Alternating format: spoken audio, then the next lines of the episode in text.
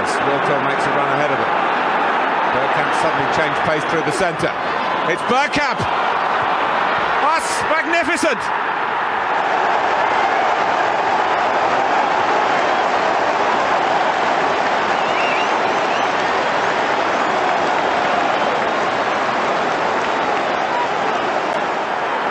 The move, and then this, which left Dabizas totally stranded.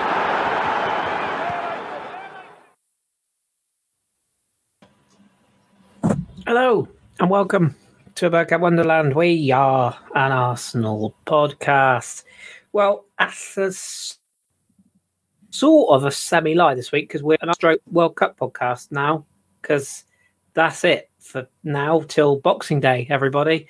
So, um, yeah. Anyway, thanks for joining us. We'll see you next week. Good night. No, we, we will be obviously talking about a few bits and bobs Arsenal related tonight, but we will be doing some World Cup talk as well. So uh, if you're not really into World Cup, I mean, I don't know who isn't really answers behind this one, then this might not be the show for you. But hopefully, you stick around. So, good evening to everybody who's watching live, and of course, those of you in delay, you freeloading scum. My name is Kris. I am your host, of course, and I need people to be here with me. Otherwise, I would just be talking to myself. Wouldn't be the first time, let's be honest. So, introducing first of all the talent, Mr. John Welsh. John, how are you doing, sir? Uh, I'm very good. Normally it's me chasing the talent, but I'm happy to be the talent tonight. I was going to say you you look quite shocked when I said that, but I, I promise you it's, it's all true. um, good to have you. And from the talent to the trash, Danny. All right. Like my bio says on them their Twitters, uh, I'm the button monkey at ABW. That's the the only service I offer. But I don't like the World Cup, so can I go? I'll be Nothing watching every bad about- game. Uh, no. No. Well, well, that's the, that's why you're here. Um, Hmm. Although it, it's not really in your time span, is it? This World Cup, it doesn't really suit you. It's I'll not be- nocturnal. You'd No, have been I- brilliant during Korea, wouldn't you? And America. Yeah. Yeah, shithole though that was. Terrible World Cup, like the South African World Cup. Just rubbish. Hang on, which Didn't one? like the, the Korea one. Korean. Korea and Japan, rubbish. Shouldn't have had a World Yeah, Cup yeah. there. Shouldn't have had Cup- it in what- South in- Africa. USA was good. USA 94 Is his great. internet That's when I remember. playing actually. up, John, or is it Weird. me? Uh, he is a little bit lagging out occasionally. Oh. Am I, am I a bit choppy? Am I a bit Yeah. choppy? Just turn Um, down the, the BitTorrent porn download Jeff, to uh, a dull raw. That's the tapping of someone who doesn't know what he's doing. I can confirm. No, Yes. I, I can confirm I have no other windows open. So, Uh, We're in trouble. are we all then. good now? Are we happy now? it's Oh, Carry better. on. See how we go. Oh, okay. I, I have nothing open. I have I have nothing open but this this this this box. I can promise you that. Um, right. Well, we'll we'll just continue anyway and and hope it improves. Um, so we're going to talk a little bit Hmm. about the Wolves games that we played most recent. Um, let's uh, Danny. I'll start in reverse. Why not? I'll ask you first of all. We won two 0 Obviously, we'll come on to what that means in terms of where we stand at this stage of the season a little bit later on. But it was one of those games that could have been very different. Got the points. Wasn't exactly exciting, if I'm completely honest. But it was more just about getting in there, getting it done, and of course annoying that angry bloke who got very upset last year. Don't know if he was there or not. What was your thoughts having sort of digested this game?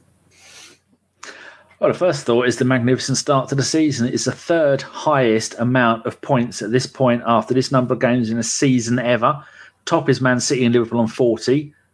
Next one is Man City, Man City on 38. And then it's Chelsea, Man United, and Arsenal on 37.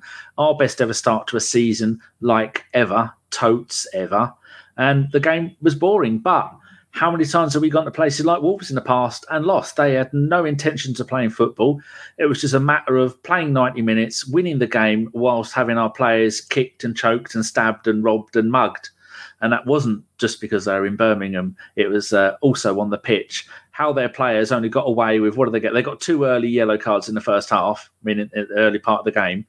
37th and 46th minute. And then they got another one at the end of the game. And then you think, hold on, how did most of the second half where they were attacking our players, and then you saw someone like what was it? Um, it was either Partey or Mug, Mug Gabriel got a, a yellow card for just barely touching the boat's t- um, t-shirt as he ran away.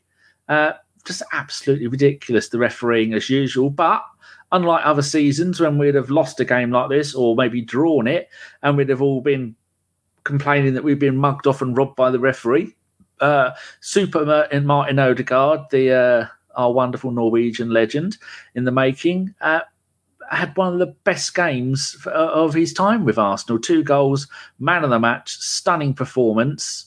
And that was with after having that his his, his partner in crime, the linchpin in our midfield, uh, Xhaka going off after 16 minutes because uh, he said he had vertigo, which is a little bit odd. But just going there and winning a game like that, when so many other years we'd have knackered it, shows what Arteta has done, and it is brilliant. I was slightly concerned that Granit might shat might have shat himself. I'm not going to lie. I didn't realise. I was expecting to go, full Gary Lineker at some point. mm, wiping it on the grass as he goes.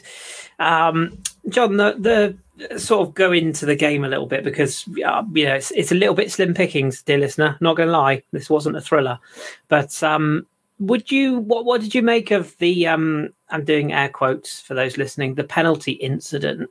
There seems to be confusion amongst everyone. Was it offside? Was it overruled by VAR to say it wasn't a penalty? Was it a penalty, but nobody had a clue what was going on? Which is probably probably the answer I would go with. But Saliba came across Gonzalo Guedes and clipped his heels. It, looking at the replay, I mean, it is probably a foul. Some people are suggesting that he saw the linesman's flag go up, which is why he kind of just didn't care. What was your sort of interpretation of that? Because it could, have been a different game if Wolves go 1 0 up. I saw their coach, is it Steve Davis, not the snooker player? I think he was having a good old whinge afterwards saying the game would have changed on it. And he, yeah, I, I kind of drunk his tears, but he has a point, doesn't he? If they score first and they've got 10 men behind the ball for the rest of the game. Um, yeah, so I thought in real time as it was going, my instant reaction was, oh, fuck, that's a penalty. Because Saliba had a couple of moments in the game, like there was a back pass and just wasn't um, as assured as he has been. But for me, I mean, it was a foul, it was a penalty. So my understanding of the rules, and this is only my understanding, and I have no idea if this is correct, is that the linesman flagged for offside. Obviously, they delay holding putting the flag up, don't they, until the action has been made or whatever it is they call it now, whatever phase of play, and flag for offside.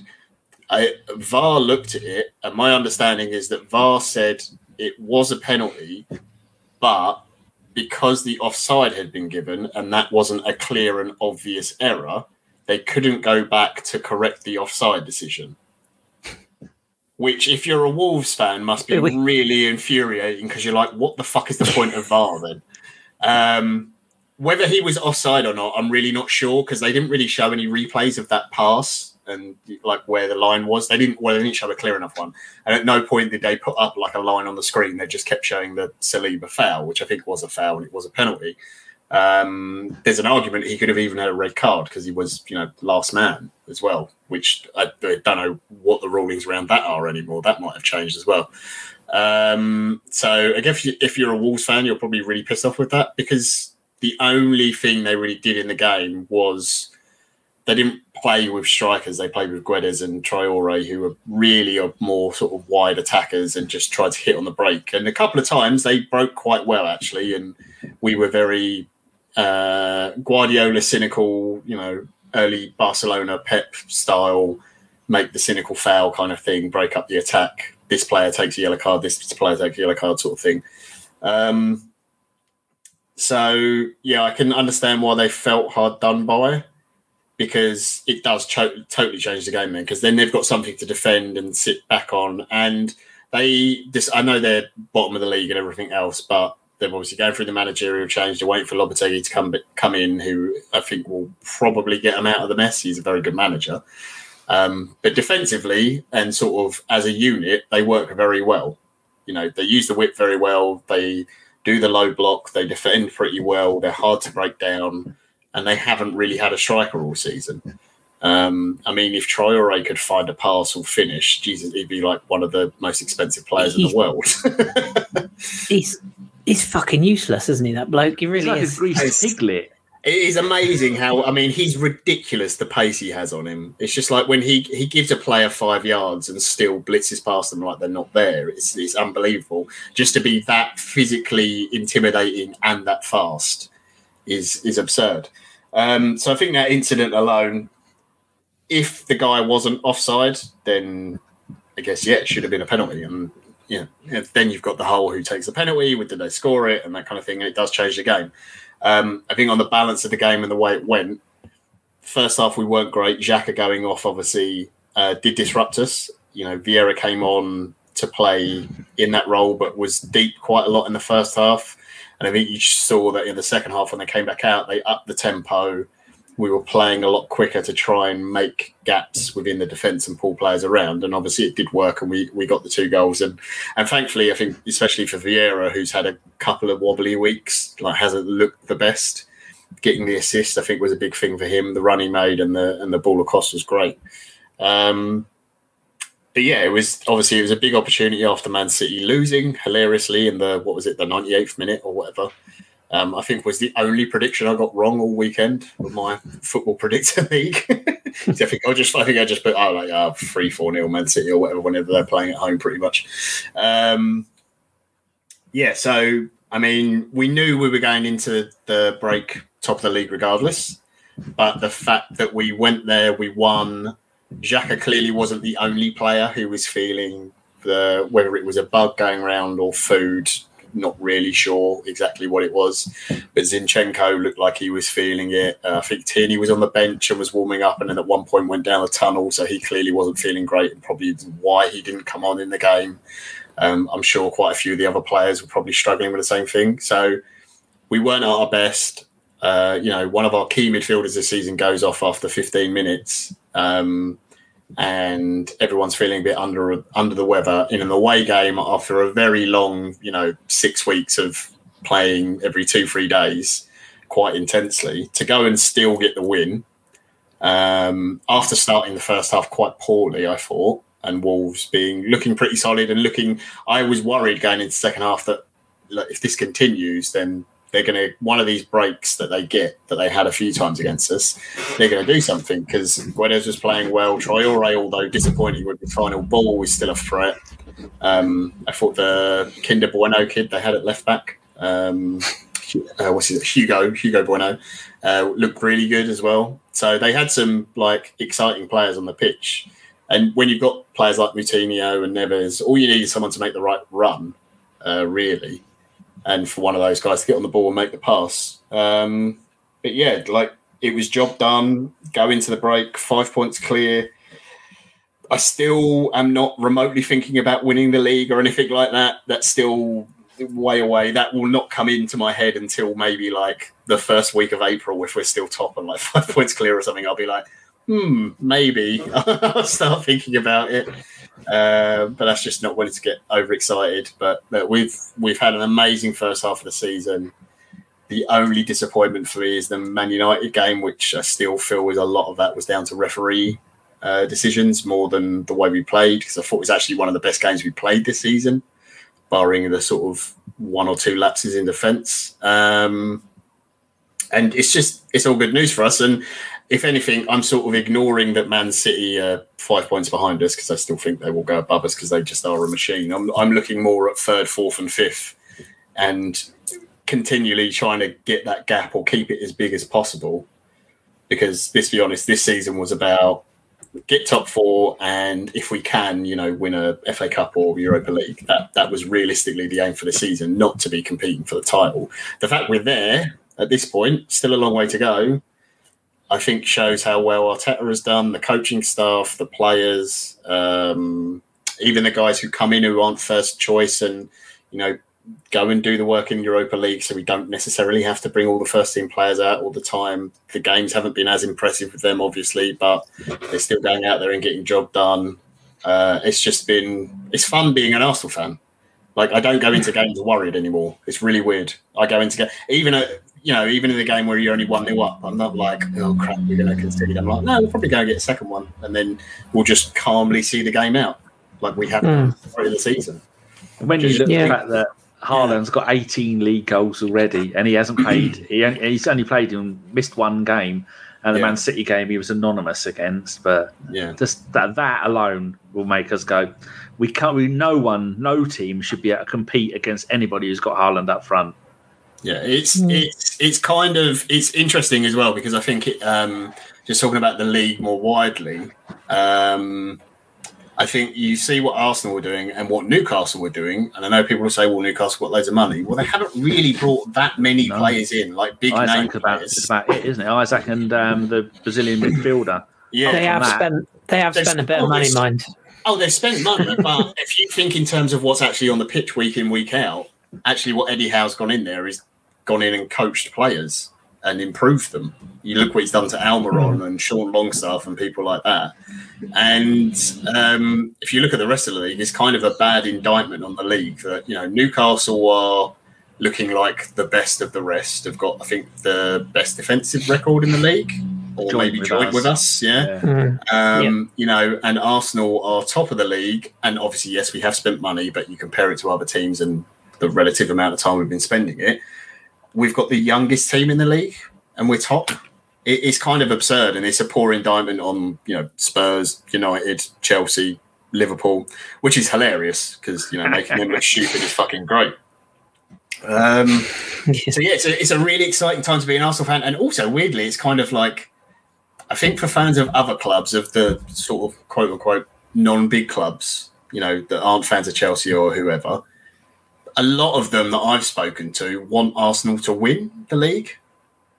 Um, we're, we're sort mm. of, you know, how we used to be kind of back in the day where it was like, oh, I like watching Arsenal because they're fun to watch and they're not, you know, uh, huge money machines like Man United are or Liverpool or, you know, whatever else. I know recently we've spent quite a bit, but compared to someone like City, it's kind of a soulless team, I guess, unless you've been a lifelong City fan.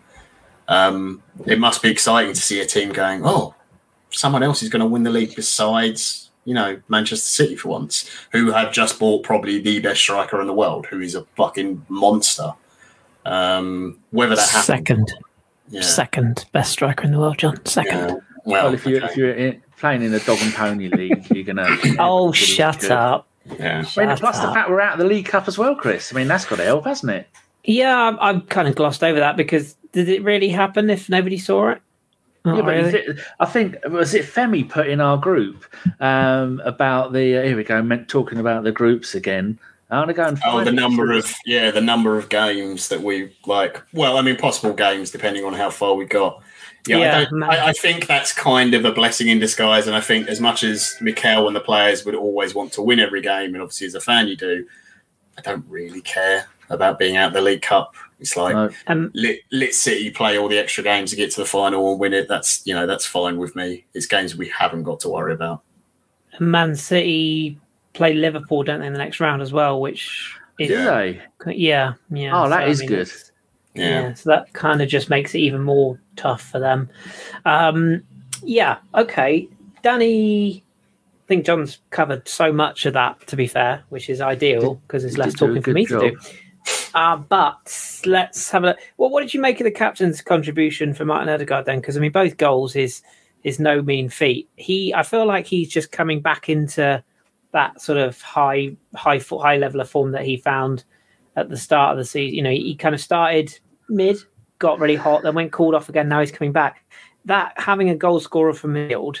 I mean, I think back to Pires and Ljungberg. You know, having that player who can break the lines and and and really commit really good finishes. I thought the second one in particular was a, a really good finish because it wasn't just hit and hope. He very carefully controlled that and found the corner. It was a very controlled finish. But he, if he has those goals as well, and he's he's clearly a sort of a quiet leader of the dressing room with that captaincy, just feel like he his performance was the the cliche was a captain's performance, wasn't it, in that particular game? And especially when you look at it, if you look at it simplistically, our midfield goes Partey there, Xhaka there, Odegaard there, as in one, two, three, bottom to top. And as soon as Xhaka went off, you can't put Vieira in that position because he'd be lost. So you had Odegaard kind of doing Xhaka's role, dropping a bit deeper, and doing his own role and, and covering for Vieira because blessing Vieira, I'm not sure that he's going to be. Um, well, I'm not sure if anyone knows his actual position, but we did see a couple of good bits from Vieira. That you can see why he was such a top assist maker in in um, uh, what the, the Liga Nos? Is that the um, the the Portuguese league? Yeah, It's loads. just- It's not NOS anymore because that was the sponsor. It's just Liga Portugal now. Oh, there you go. Mm, I much. found that out recently. Yeah. Ah, good. Um, and yes, so uh, he was he was doing more than the job that he usually does because normally he knows he doesn't have to look behind him because he's got Xhaka there. Grit, gr- um, gritting his teeth and taking out anybody who looks at him funny, and it didn't have that with him. And so to do all of that lot and the, the goals that he scored, he was able to take his time as well. Now this is people are already making comparisons with him and Özil and him and Bergkamp. Now you can't really make it with Bergkamp because Burkamp was a, a forward who, who, dropped back in his in his later career and was filled that hole and made himself a legend. And uh, I think someone named a podcast after him. But I think it's fair to compare Özil and Odegaard because they do play in roughly the same kind of position. Their jobs is to support the other players, get assists, and uh, just run the midfield. And you look at the job that Odegaard is doing this season at 22. I'd argue that it's right up there with Ur- Ozil. Only really had one and a half decent seasons, with one really good and one half decent. And I reckon he's already approaching the season where Özil was the half decent season. I don't think he's on the level where Özil was, where, where that we had one that magnificent season. But at 22 to be doing that, and when Özil was doing that with us, I think he was about 26. For a player like this to be this good and be captain of his country and his club, have all that pressure on his shoulder. I mean, we all know that Xhaka is the real captain of the club, but uh, but to have uh, all that pressure and still be able to do it out of position and covering for someone else, an away day in Wolves in the ra- wet and the cold and at night. Congratulations, sir. You've you've really shown you what you can do there. I'm very happy about it. What what I really liked about his performance, and it has been the last few weeks, is the link up between him and Jesus seems to be getting stronger and stronger. When he first came to the club, he was very um, like the understanding with him and Saka was there like almost instantly. He was always pulling to that right side, and they were playing one twos and stuff, and he's feeding Saka back in. But now he seems to have a really good understanding with Jesus as well. Um, I mean, in the build up to the first goal, uh, I think Odegaard lays it off, and Jesus does that lovely reverse pass for Vieira, um, who first touch takes it to byline, a very Man City goal, and cuts it back. And it's just if Odegaard doesn't get it, then Saka's tapping it in. Um, the second one was, as you say, Kris, like much more sort of cultured finish uh, than the first. But I think adding that part to his game is really important. I think he's on track. I think quite a few of our sort of the attacking quartet are on track to all get into double figures or higher, um, which can only be a good thing. Uh, obviously, it would have been lovely if Jesus had got a goal, and I think other than he hit the bar, didn't he? And the keeper made a really good save from one of his efforts. Otherwise, he would have scored in this game as well. Um, but Jay, uh, Odegaard having a player like Jesus in front of him, who causes so much mayhem with the defenders, with his movement, like how strong he is for his size is ridiculous. The way he can muscle defenders off, it just gives Odegaard even more options. Uh, the the step up that Martinelli just every season he seems to just go up another level as well. Um, and the fact you know Ben White has adapted to this right back role now and, and some really good runs. You've got Zinchenko and you've got Xhaka as well. Obviously not in this game, but they make those forward runs. Tierney when he's playing, he has more players to find. It just gives him even more options. And because we are getting extra bodies into the box, like Xhaka being in the box and involved a lot more, it was obviously Vieira in this game. It opens up space for Odegaard to get into a shooting position. And as Danny said, because a lot of times he has that assurance, Partey's behind him, Saliba, Gabriel, we trust them that if we lose the ball, they're gonna the rest of the team's gonna drop back quick enough, but they can deal with anyone, all those balls into the channel because they've got the pace to follow it, track it down, hold up the play enough to, you know, to get everyone back into shape and into position. Um, I think he's quietly probably been one of our. I think Martinelli and Jesus are probably like the standout. Like you if you watch every week, they're the easy ones to point to best players for first half of the season, sort of thing. Because they're so much more, uh, for lack of a better word, visible in the way they play. They get you off your feet a bit more and a bit more exciting. I think Odegaard, this has probably been his best season. Um, because he j- just a lot of the stuff he does on the ball that doesn't always look very flashy. The way he finds little bits of space to open up an easy pass for someone else to then maybe it's not the assist, it's the pre-assist or whatever you want to call it. Um, his work rate off the ball, the way he helps lead the press, you know, directing players. Uh, he, he's just fantastic, and it's very clear as well from the selections that we've had in the league. Uh, the way Arteta has picked the team, it's very clear who the first eleven are like every week. Like if everyone's available, it's very obvious that that starting eleven is going to be the team that will go out and play most games. And when I see that starting eleven, I look at the other teams in the league and I always think, yeah, we could probably win. It's only really mm. when you go to say Man City, and I don't know about Newcastle, maybe as well. They would be the two teams that I'm like, it's going to be tougher, you know there's going to be some key individual battles. But most of the other teams in the league, I look at our, our starting lineup, 11, and I just go, yep, we're going to win. We, have mm. just got better players in every position. Everyone knows their roles. The the individual groups of units, the way the centre back works with his fullback or Partey in front of him, the way Xhaka works with Odegaard or Martinelli or you know whoever it is, and it also doesn't seem to. Obviously, you do get some drop off when you change some of the players out, but it's not huge. It's not like it has been in previous seasons where the drop off is really drastic. Mm. It, it's a lot more balanced than it is now, and it's I think it's really interesting that with Zinchenko and Tierney. Um, just quickly, sorry, that that it's clear, you know, both of them have excellent qualities, but in different styles of play. So the fact that you've got options that you can go, okay, in this game we need a more traditional left back who's going to get down the line and is probably the better defender. But in this game we need more control in the middle of the park. So Zinchenko's the guy to bring in for this game because he will tuck into the middle and, and do that role better than say Tierney would. Uh, but you sacrifice a bit of that defensive uh, solidarity that you would have if Tierney's in the side. I think having those options is, is just fantastic. Yeah, yeah. I think I think I'm right in saying that we are one of the most unchanged. Like I think it's only Brighton that have, have made less changes than us this season in the first team. Yeah. So yeah, having having that there. yeah having that consistency in your defence and goalkeeper is so key, and and and Partey as well. I suppose mm. you would include in that in that defensive unit because if you have that you can change things in front of it, and because that's essentially the attacking part, they're a bit more free flowing, have more freedom to move about and change positions and stuff. But having that solid base to build on, which if you think pre well, even when Arteta first came in, that wasn't there. It was chopping and changing a lot of players all the time to try and find the right balance. But we seem to have got that now. You've got the you know very cool headed and totally chill and uh, calm Saliba next to the complete fucking maniac that is Gabriel Magalhaes, you know, in, in, his aggressiveness. But they balance each other perfectly. You've got, you know, whether it's Zinchenko or Tierney or even Tomiyasu at left back, they're not necessarily quiet in their demeanour, but they're not really like lippy with the ref or everything. Where you look on the other side, you've got Ben White who will trip a player up because it's funny, and then look at the referee and go, "Oh no, it wasn't me. It's fine." You know, look at my um, toes. I'm beautiful. yeah. And also, as well, big shout for Ben White, who I think this season has been outstanding. I think he's, yeah. he's he's up there for one of the players of the season so far as well. He's been so so good. Yeah, right. Feeling with Newcastle.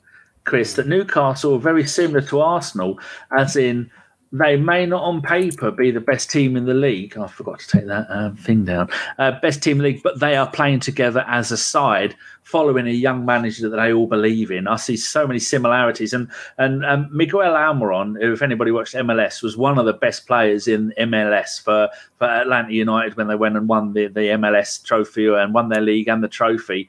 And then yep. when he first came over, I mean, he's taken two and a half seasons to do. I mean, he was on the verge of being seen as a flop, and now he's got a manager that believes in him, a team that are playing behind him, and both Arsenal at the moment and Newcastle remind me of the George Graham days when he had a load of a, a load of quite young players that were all playing for each other, and there was no standout superstars that were that demanding the limelight. Whereas Man City seemed to be a team full of those superstars, and they have to perform like that. Yeah. Matt, the thing with thing with um, I'm really pleased with Almiron by the way because I remember when they signed him, and I was watching a lot of MLS then, and I said, "This kid's really good. Like he is a sort of because he was one of the first young players to come here from MLS. It's usually the other way around. Old players from here go to MLS. Mm. He was he was the standout franchise player of that side. It was him and and um, Martinez, the striker, uh, who I think, if I'm right in saying, I think he did his cruciate knee at the end, the back end of that season for Atlanta, and that scuppered him yeah. getting a move to Europe. Um, and it, yeah, they, those those were the two big players. And Almiron came over, and yeah, I think everyone sort of jokes about the, the Jack Grealish comments as what inspired him, but I think with him, it's it's a little bit like what we're going to need from Vieira. It was just he took a while to get used to the physicality of the league, and now he's he's on fire. But technically, he's he's very very good. So I'm glad that one came off. And yeah, the, there is the Newcastle thing. I think with Newcastle, a lot of theirs is based on momentum, though.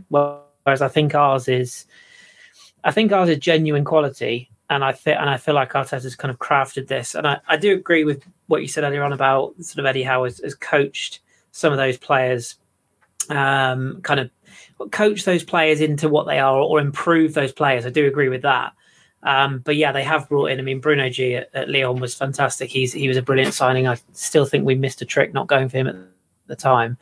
Um, and even some of their like, well, not we did, but we made an inquiry. We didn't, you know, Newcastle went how much, whereas we went went. Well, if we were to, could we? And Lyon went, no. Mm. Do you want to buy him or not? Like, don't fuck around. Um, so yeah, I think we we could have missed out there and all the talk of Paqueta being the one, and Paqueta is very good, but but um, Bruno G is one of those players that he'll be at Newcastle for two years, and then he'll he'll go to one of the big La Liga sides. I think. Um, not that you know I, this is not going to be about money. Newcastle will have the money, but I think he's destined for bigger a bigger club. Um, but yeah, I mean, the, the, the trouble with the trouble with Newcastle is is it's like I say how much of that is momentum how much of it is going to come unstuck if they lose. I feel like they will lose a couple of games, um, and they'll probably drift down to sort of sixth or seventh, which is still really good from where they were, by the way. But unfortunately, there is that. You know, there's a, there's a lot of there's a lot of uh, Newcastle fans starting to pipe up again now, isn't it? And it, it's like, mm, I'd love yeah. it. But um, bit... Isak hasn't even played that much, has he? So their main he's, bloke he's been, he's been injured, yeah. yeah. I, th- I, think I think the thing with Newcastle to watch out for is, like Chris said, how long does that last when the season restarts? And um, they're obviously ahead of schedule, sort of in the sense that kind of like we are at the moment at this point in the season. Anyway, we're ahead of schedule in that realistically this season was about top four and going as far as we could in the important cups. Um, no disrespect to the League Cup. Um, and Newcastle will probably looking at try and get Europa League. You know, uh, we'll take conference if we can, uh, if if we have to, but try to squeeze into Europa League spot and slowly build up from there. Um, and they're benefiting from the fact that you know Liverpool were clearly in a transitional phase. Um, Chelsea are all over the place. Uh, part of me feels sorry for Potter, but also you took the job at Chelsea, so what did you expect? Um, I mean, if he hasn't had seen Chelsea's ban previous with managers, then he hasn't been taking notice. Yeah, so unless, unless three seasons, unless he's got reassurance from the new owner, I, am not sure what he expected to happen there. Because I do think he's a good manager, and I think if he's given time, he can turn that into a very, very good team again. Um, but it will take work. So you know, Newcastle was certainly benefiting from that, and obviously Man United being the complete fucking head case that it is. Um, as well. Yeah, that is that is the the Ronaldo. Oh, I hate Piers Morgan, but fuck me, that's so funny. Just he's tucked them from up. It. Yeah. Um, uh, also, interestingly, have you seen the videos from the Portuguese camp yet of Ronaldo arriving? No. Yeah. Is so, he naked? No, but there is. Um, oh, there's definitely those pictures are out there. Um, yeah. I know a guy if you want him, Chris. Um, but I'm, I'm good, thanks. but yeah, there's there's a few interesting clips where I mean, I don't know if it's staged or not, but he's like going over to talk to Bruno, and Bruno sort of like shakes his hand and just like looks away from him. He's like, I don't want to talk to you. But that's the sort of body language you get from it and from some of the other Portuguese players. Um, so it obviously hasn't gone down very well. Um, I never thought I'd say this, but if Ronaldo's not lying, I kind of feel sorry for him because from what he said, it sounded like the club didn't believe him about his child being really sick and ill. Um, if that's true, then that's mm. obviously that's That's Is the whole dis- interview out there? I mean, No, it's not out. It's there's bits of it, but it's it's kind Tomorrow, of isn't it, I disgraceful. think? But from a from a purely football point of view, it's fantastic because yeah. it's cost them a bucket load of money. He's clearly going to have to go in January. Uh, any Arsenal fan, by the way, who says they want Ronaldo, fuck off. You, you can go and support whatever club he goes to, but it's not us. He's not. I tweeted that yesterday. Got quite a lot Um, of, of movement. Yeah, please, please don't start that rumor. Fucking Jesus Christ.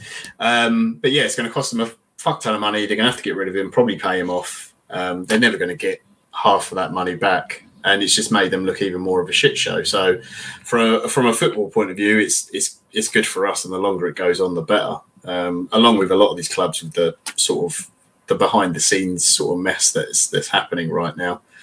Um, it's just yeah, this season's just been fantastic, and I, I kind of hate. Normally, I'm really looking forward to a World Cup. It's always exciting, um, but because of the fact it's where it is, the time of the season, everything else, is it feels like it's all come at the wrong time. Because it's just like we're on such good momentum. You'd be like, oh, just give us a couple more weeks, you know, just to, to rack up Hmm. a few more games and stuff. Um, but I, I guess should we talk about the the large, you know, elephant in the room that is the World Cup? We, we we will actually, yeah, just uh, because um, as I say, it's slim pickings. I've just watched that Mm. video. Actually, it's quite um, frosty, isn't it? Um, Yes. Yeah, Where do we, you think we he'll go do. before before you do the World Cup? If you had to Hmm. put if you had to put a shiny pound on uh, where he's going to go, where would you say? Do, do you know what? Do you know where I maybe? think he'll go? No, Real Madrid. Yeah, I it think- wouldn't surprise that's where he'll me. He could go back Car- to Madrid. Carlo Ancelotti has Carlo Ancelotti has the sort of personality that that will will just bat off anything Ronaldo does. Florentino Perez is is you know he knows that he you know what he's like for a big name. They get him in six month contract with the option of an additional six. He's covered for Benzema, goes back there, scores a couple more Champions League goals to inflate his ego, goes back to Spain. Yeah, I can see that because I, I just uh, he's he's not going to go back to Sporting yet because I mean a they can't afford him, um, and b I just don't I can't see him playing in that level league. I don't think MLS interests him. I don't think America interests him. It, I think it, it interests Messi more than it does. him. Oh no, actually, sorry, Um, he can't go. I forgot he can't go to America, can he? Yeah, there's Oh, certain okay. Oh. situation yes. in Yeah. Las Vegas. Oops. Yeah, I forgot about that. Yeah. He can't actually go to America. Yeah, it's scratched Yeah, that that's- one, that's then. not gonna- Yeah. it's not going to work out too well, is it? So I think Imagine it's next Real season, Madrid or- Messi, back at Barca, Ronaldo back at Real Madrid, and it'd still be a shit league. Yeah, or, or back to where we were. Yeah, I think there's Yeah. more likelihood that Messi stays at PSG for another year and then goes to MLS. To be honest, but yeah, um, yeah, I don't know. I think it, I th- it's it's either Real Madrid or it's or it's Chelsea, just because that guy hasn't got a fucking clue what he's doing, as he the guy who owns Chelsea. That's Well, Avon and Phil both say um, uh, Ronaldo to PSG. Could he do that for six months? No, absolutely not. There's no chance. No, no. Well, they They're- don't Would, would PSG only- no? But would PSG not want to do that now that Mbappe's thrown his toys out of the pram, despite being the manager Oh, and saying, you know, I want to leave if- again? I think only if Mbappe went would be the only reason they would go for him, and even then, the, the, the no, I just uh, the the time to have done that deal was the year before they got Messi, like what two and a half years ago when he left Madrid. That was the time that they could have Oh, got that but, done. but if you're PSG and you've got all that money and the owners that they've got, the idea Well, of it's going, FIFA football with them, isn't it? yeah, we, Might as we well. we're gonna we're gonna let Mbappe go to Real Madrid, which is his dream. I mean, if- Madrid want him if- and if blah, blah, Mbappe blah. and then we can say we've got Neymar, Messi, and Ronaldo. That's yeah, if if if Mbappe goes, which I think he, he probably will look to do next summer, but by that time Ronaldo will be you know 38, 39. I just I think it's a massive backward step if they did. It would be and it would just be a publicity stunt. So. Yeah, Well, I, also, I, I can't it's see it. PSG, so it makes sense. Well, yeah, yeah. I mean, the strange things They are happened. stupid when they got enough. Renato Sanches, for God's sake. So yeah, And one quick bit Um, before you talk about the World Cup, yeah. what Ronaldo said about uh, Rooney. Brilliant. yeah. Oh, it was about yeah. being being better looking. Like, who gives Yeah. a fuck? Like, you know, Yeah. eh, Oh, he- but his I- career I'm sorry, finished but at 32. when, when people when people talk about you know who is the greatest of all time and, and they compare between Messi and Ronaldo, it's it's just it's not even a conversation. It's not like Messi is just is so far clear. It's untrue. It, it just is like for everything. And yeah, I'm sure Ronaldo does lovely charity work, and I'm sure he does things off the pitch and that. But he's also a massive bell end. Like, and I know Messi isn't exactly, you know, I know he's not exactly Mr. Personality, but Ronaldo, it's just, it's all about him. It always has been. It always will be. Um, and it, and it's all just, it is all just look at me, look what I'm doing, look what pose I'm doing, look at the flex, look at that. No, it, it's, it's all a circus with him. Whereas Messi just gets on with it, gets the job done. Um, and and this argument of oh well he hasn't won a World Cup, he's not the best. Fuck off! I, it's so silly. Like look, the, the the World Cup at the end of the day is a knockout tournament. Like if you're carrying Argentina on your back for however many years, like it's not all on him. But some of those Argentina sides that he's been in have been bloody awful. So whereas ironically side. this year they might actually have a chance of winning it. But um, yeah, I just nah. I, I'm just I'm not having it. I'm not having him. I'm not having it. Um, Like, like Yeah, so- there, Ronaldo, Messi, Neymar, FIFA fanboys will run out of tissues. yeah, yeah, it's a fair point. It's a fair point. Um, we are, as we said uh, from the off, though, we are top at Christmas, so that's fantastic. We, um, I do think, we deserved the result overall. Um, special praise, I think you mentioned it already, John, but special praise for for Ben White and Gabriel. Uh, well, both Gabriels on the night. I thought Jesus was was fantastic leading the line, despite not scoring. I thought um, Gabriel Magalhaes eh, performance like that is what makes me wonder just how good Brazil's defenders are that they're taking because he just I know some people say oh he jumps in he's this he's that. He's a very very good defender um, and he lo- loves defending. I thought again he was he was really good in this game. And uh, and a special shout out for Aaron Ramsdale for mocking the Wolves fans throughout the game and afterwards that was top banter yeah. yeah, he is. Uh, he's the sort of guy that if he's if he's your keeper, you love him. If he's the opposition keeper, Mm. you can't bloody stand him. Um, anyway, so let's um for kind of the rest of the show really before we'll do questions at the end as a block. We've got a couple, but I did want to talk a bit about the World Cup. Um, as we mentioned on last week's show, we are going to do a few standalone World Cup episodes. Um, I think the plan is, although we haven't really discussed it off air too much, but I think the plan is rather than having the podcast uh, on sort of you know like regularly as it has been, we are just going to kind of pop up whenever we're free and just do pods throughout the World Cup. So just keep uh, brilliant segue. Make sure you're subscribed. Make sure you hit the bell because then you'll know when we go live. You see, you see what I did there? It's all like I did the thing. Like a pro. So uh, yeah, so do do subscribe on uh, not just on YouTube if you're on Twitch. I know we have a couple of uh, Twitch um, viewers. Uh, I can't remember the chap's name. I've seen him in the chat already tonight. Where has he gone? Where has he gone? Has Sky he gone? is there, and so is Michael in That's Sweden. it. No, who's the other one? Michael in Sweden. That's the one I was thinking of.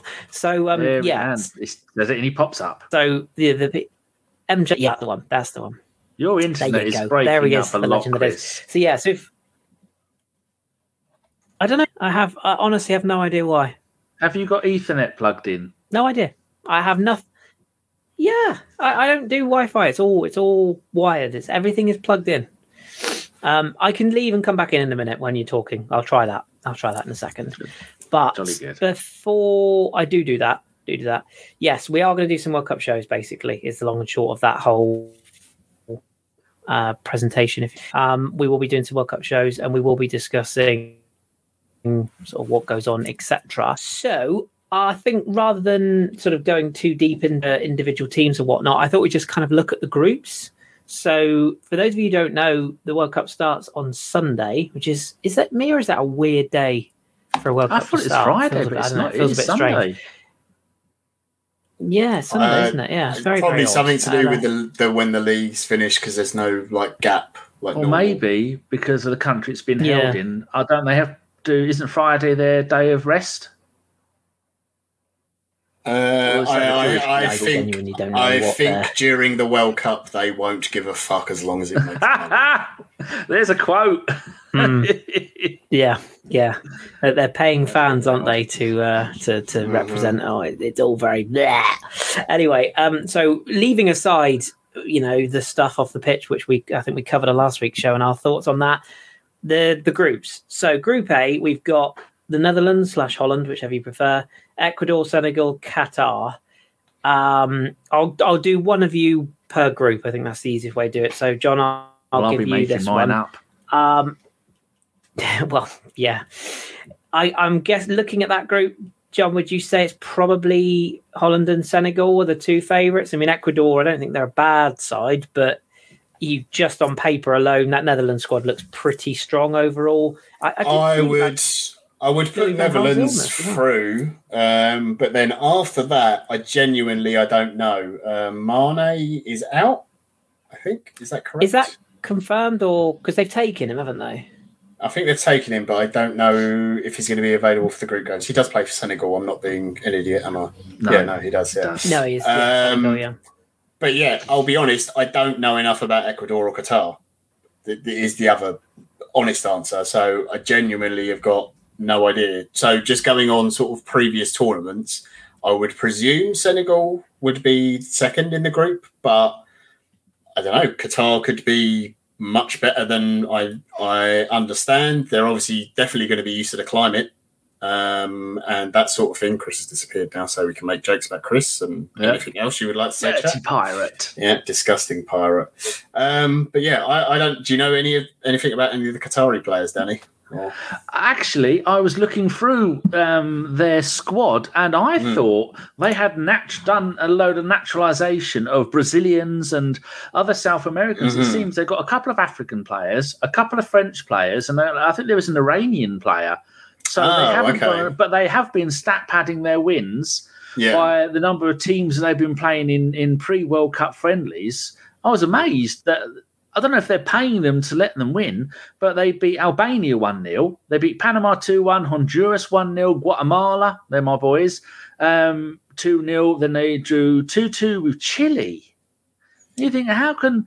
th- There's no way that team would be beating any of those te- um, playing them. They beat, uh, oh, Canada beat them 2 0, which is good. 1 1 Jamaica. They beat Bulgaria 2 0, 0 0 with Slovenia. The USA only beat them 1 0, but that was, they were probably part of an invasion then. So, who will you expect them just to play the likes of Yemen, which they beat um, 6 6 2? yeah, But it's weird. But yeah, they're players. I thought they were So- Brazilian. yeah. So I, I, I, it's hard to call. I mean, for me, uh, Group A, uh, and Chris is back. Um, yeah. So for me, Group A is Netherlands, and then honestly, it could be any one of those three. Because as I I don't know enough about the Qatari team. I've seen some of their results. Some of them looked quite impressive, but I don't know what the team exactly was out when they were playing Chile and people like that. Um, they're going to have the climate, home advantage, all that sort of thing. Um, Ecuador, South American, you know, again, climate m- might be okay. Senegal as well. Uh, so that group, I think a lot of the groups, to be honest, are a lot harder to call than people think. Um, but um, I'm going to go Netherlands and then go for a surprise Qatar second, just for a bit of fun. That, that'll be my shout. Well, we're, we're going to give this a go. I have reset everything. I have no idea why this internet's wobbly. It is you ever Virgin check Media. your power fair, and they are a settings, Chris? rough. If you Uh, know your no. bottom left hand corner, Oh, don't start talking about IT stuff on the podcast. there's a little um, white box, little four little boxes. You click on that, and then you might be able to see something, a little battery that says power options. If you maybe go and have a look at that, you might have it set to low power or something. Do- But obviously, listeners, we will do this after the podcast has ended and not It's during it, so you're not before. bored. We've waited ten years for this The podcast. Yeah. So so we will we will move on to Group B. exactly. Exactly. We'll do it later. Yeah. we won't. We'll forget. Yeah, it's usually fine. So I don't know what's Yeah. going on. But anyway, um, so Group B, so that is um, some Sunday League team called England, USA, Iran, and Wales. I think it's pretty much safe to say that USA and Wales go through Iran third and England bottom of the group. Um, so now we've got that out of the way. Let's move on to Group C. Uh, Danny, uh, of course I'm trolling, um, or am I? Or am I? Mm. Because I don't know about you, but I think that uh, good old England fans, who who'd have who'd have thought, right? This will shock you, I know. England fans getting getting ahead of themselves. Who who, who what could possibly go wrong? Because they And don't who would usually bait them in our that. WhatsApp group every chance they get? Well, there's only really three of them, isn't I- there? There's no, I- Carl, there's Ellis, and there's Josh. Other Oh, than that, I know oh, Femi as well. Yeah, but Carl's kind of is he? I haven't seen that. Carl's not really Yeah. fussed. It's, to it's be only- fair, to be Ellis to be completely to be completely balanced, they get ahead of themselves just as much as our resident France fan does. So yeah, go. no one's Yeah, that bloody yeah. bad. Yeah. No, I mean we are world champions. I'm just going to let that just that let that float across Yeah, there. yeah. Well, this Um, World Cup doesn't count because but Italy anyway. aren't there anyway. So No. yeah, fuck you all. Um, There's a reason for that. yeah, that's But, true. I, but in all seriousness, though, I genuinely think that England should go through. Right, they should top this group. But Iran have got two very decent centre forwards. Um, and I think they're on Carlos Queiroz, so they will bore the hell out of everyone. Wales, you you just never know. I mean, they are just that sort of. Everyone writes them off, and they just keep on going. And USA, uh, USA they're a little bit kind of all over the shop. A lot of discontent over there about how they're performing, but you never know. And I, I just, I just feel like England. I feel like they have to get a good off to a good start because if they don't, I would not be surprised if they went out at the group stage. I really wouldn't, Mm. or indeed finish second in the group and got a big draw in the in the next round.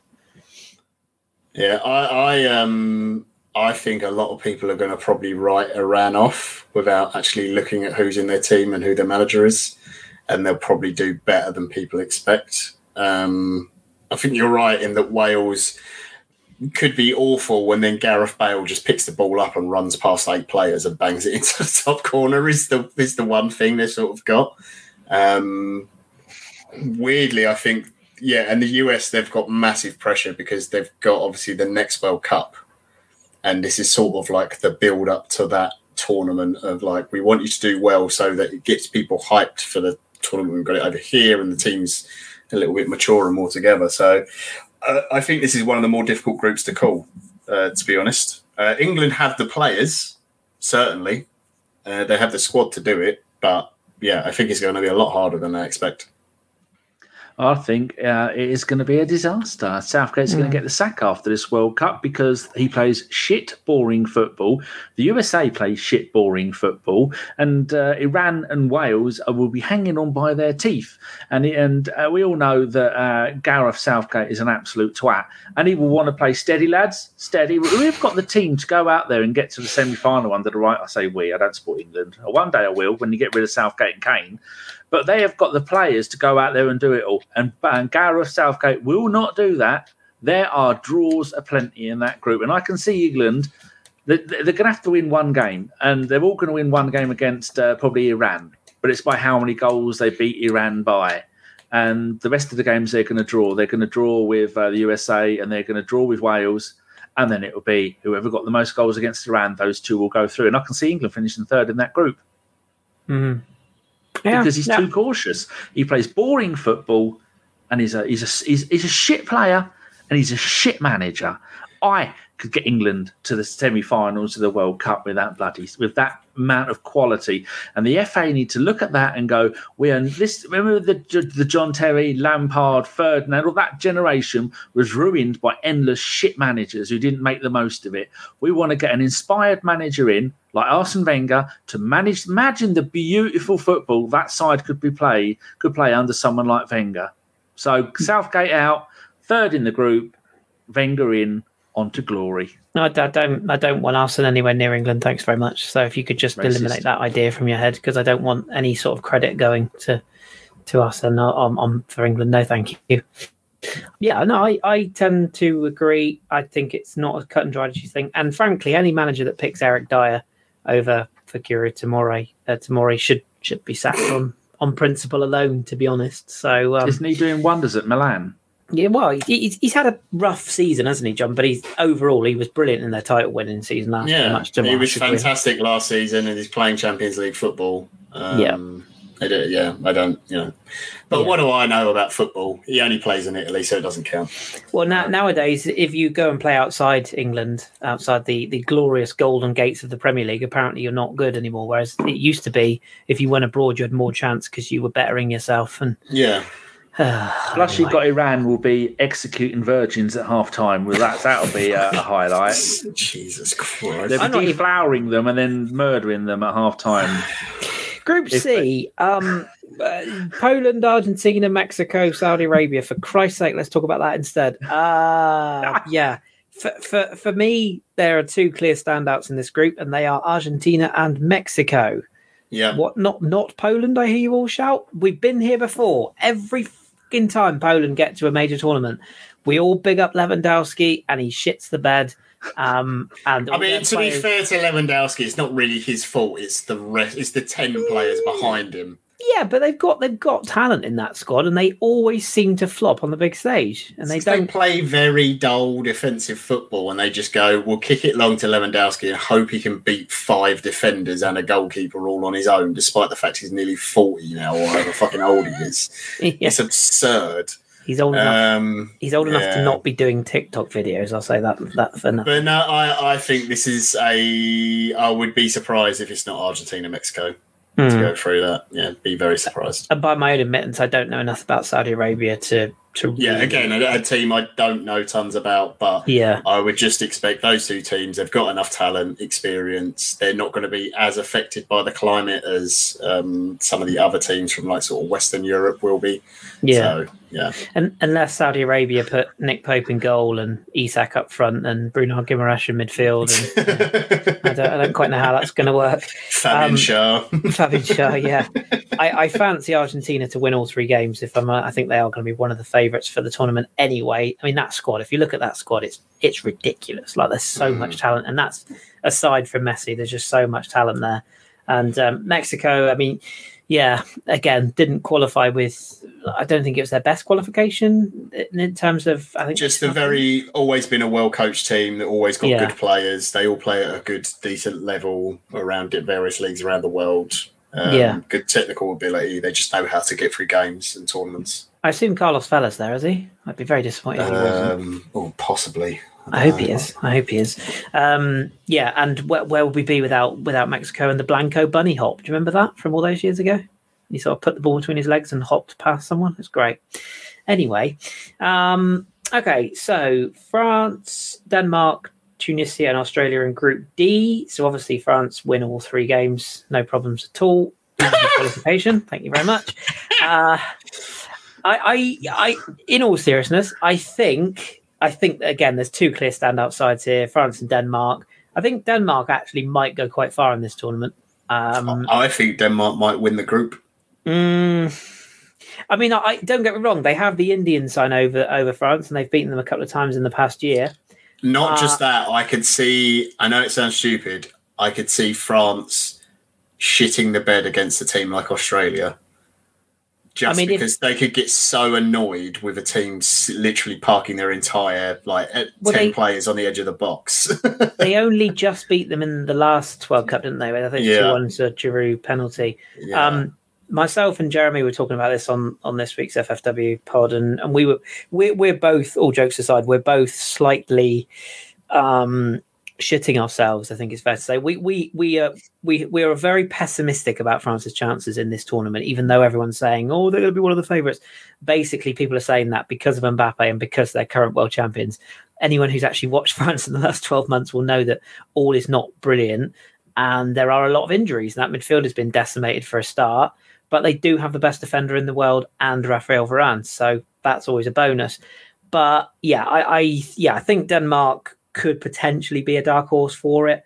Um, and of course, if they were to win the group, that could pit France against I think it's Argentina, isn't it? Second stage. I think that was what could happen. So yeah, I Tunisia and Australia, I, I don't know enough about them both. Um, I gather Australia it isn't a vintage batch of players and Tunisia, I mean, uh, yeah, again, I think Wahbi Khazri's still up front for them, which anybody who's been watching him in Ligue 1 the season would chuckle. Um, I don't really see them getting out. But again, you know, who would have thought Senegal would have beaten France in, in the World Cup all those years ago? So I, I just don't think it's. Uh, I don't. I don't know. I, I I feel like France and Denmark will get through that, and I still would back France to win the group just about. But it will all come down to it'll all come down to the the game between the two. I think. I think France Yeah. play Australia first. um, Morocco. And, uh, I think it's second it's the Denmark Denmark France game will probably be the decider. But Yeah. yeah. I just I whatever it is with France, I just look at their midfield and go, that's not amazing. Um, Hmm. They also have players who uh, mention ex of this pasture, uh, uh, Rabiot, who like to throw a diva hissy fit at times. Um, and they, they've just got that in their squad that they could implode at any point. Uh, and you're right, Wahbi Khazri is in fact in the squad for Tunisia, but Vela is not in the Mexican team. No, Yeah. And do you no think Vela, no Giroud party. Will break the French goal scoring record of what has got to be his last World Cup. Well, I mean, he, you know, anybody, anybody who's anybody who actually knows a bit about the the French national team would tell you that Giroud should be starting ahead of any of those forwards, excluding Mbappe. Um, you know, I know everyone bangs on about Benzema and how good Mbappe is and how good Griezmann is, and they are all brilliant. But Giroud is is the glue. He is the guy that makes that forward line tick. He is he is he's basically what Mbappe wants at PSG. He Mbappe wants to play wide. He wants a focal point in front. So Benzema will start. Um, I don't know if he'll start the first game because there is some fitness doubts around him. But yeah, I, I would not be surprised if Giroud uh, breaks that record, and he will probably, if France win the first two games, for example, and they're already qualified, then he would he would play the third game. So wouldn't be surprised. He's banging form for Milan. So fair play to him. Um, Keep his shirt on this time. well, I mean, again, if I had that figure, I'd have my shirt off everywhere I went. I'd literally go out like that every day. Uh, group E, who do you fancy, Danny, out of Germany, Spain, Costa Rica, and Japan? Because I have a sneaking suspicion that one of the big two, Germany and Spain, ain't getting through this group. I've got a feeling that Tomiyasu's boys might just sneak past. And I have a suspicion it might be Spain that drop a bollock here because I don't really like their squad much. Well, I always like to look at the, the previous fixtures because I know a lot of teams are playing all over, but, but Japan have played nearly all of their um, games running up to the the World Cup, played them all at home. They beat the USA 2 0. I mean, USA are a decent team. Got smashed 3 1 by Tunisia. I don't know how that happened. Beat Ghana 4 1, which is uh, an important, I mean, that's a decent one. They only lost 1 0 to Brazil, and then they beat Paraguay 4 1. So they, they've got goals in them. So I don't know why they, they managed to lose 3 0 to Tunisia. Tunisia aren't that great. So uh, I would expect, uh, I'd like, I mean, I'm going to be following. People ask me what team will I be supporting. I'll be supporting the teams that have Arsenal players in. That's the easiest way for me, me to look at that. But Spain, I mean, has Spain got anyone who can score goals playing up front for them? I never never know who they've got. I think they've got Morata, haven't they? Alvaro, bless him. But they shouldn't. Uh, no, they've got Asensio, Fati, Ferran Torres. So yeah, Fatih they're not probably. they're not like the top line strikers that you see in Hmm. tournaments. But what I would say with Spain is that they have Pedri and Gavi, Hmm. probably, although very young, two of the best midfielders at the tournament, and they also have ridiculous other like Dani Olmo, Jeremy Pino, Koke, um, uh, Biscuits is I think is his last tournament. Yes. I don't, their their defense is not as good as it used to be. Um, I think that's fair to say. But I think Left in Ramos. terms, yeah, in terms of their midfield, I think they have enough in that midfield that will get them through quite a lot of games. Um, I actually think out of the two big boys in the group, Germany are probably the ones more likely to disappoint. Mm. Um, well, they haven't got I- an out and out striker, Germany, have they? No, but they They'd never, have to they've rely on the had one, have they? Really? Like No, since, well, since not since uh, Mario Götze. Klose or go, yeah, Yeah. Or Gertz, or go, uh, Gomez, Mario Gomez. Mario Gomez and Klose with the Oh no, two. sort Götze is a out-and-out midfielder for really. Dortmund. Yeah, Go, Well, Gertz yeah. was- Gomez. did Gertz make the squad in the end? I think he did, didn't he? Oh, he's gone back to Um, Germany, hasn't he? He's got. yes, is he he at your did. lot? He's at Frankfurt. Um, Oh, well, according to this website, Timo Werner is not in the squad, but No, no, Werner didn't make it. Yeah, yeah. No, he didn't make Yep. the squad, did he? Yeah, yeah. So I don't know. I look at the Germany squad and I'm like, there's lots of good players, no doubting that. But I, I just sort of look at it and go, I don't know how together they are as a unit. Like, and a lot of those players are all people who've had kind of weird season. Like Kai Havertz hasn't had a great season. Sane has been up and down. Gnabry is good, but eh, you know he's only really broken into the national team in the last few years. Um, I don't, it's not that they're bad footballers; they're all clearly good footballers. But I don't know that they have the same identity that Germany did, say, when they last won the World Cup and the Mm. style of play and everything. Um, so I do think you're right that Japan could probably surprise a few teams just because their work rate is fucking unbelievable. You know, Mm. not the most talented team, but in terms of the the work rate they get through, and Costa Rica as well. Again, no real Phil Campbell's going. Joel yeah, Campbell, Joel Campbell yeah. is going 30 years old now. Jesus. Yeah. Um, He's no more than 18. What are you talking about? I know. Um, but again, they're just they're, they're an annoying team because they won't stop chasing you. Um, Mm. So for me, out of the two big boys, I think Germany are more likely to shit the bed than Spain. Yeah. I I would think they'll still, if, go if, through. If they both play to their level, then they should go through. It is the easy way to say it, but I think Germany are the more likely one to have a slip up.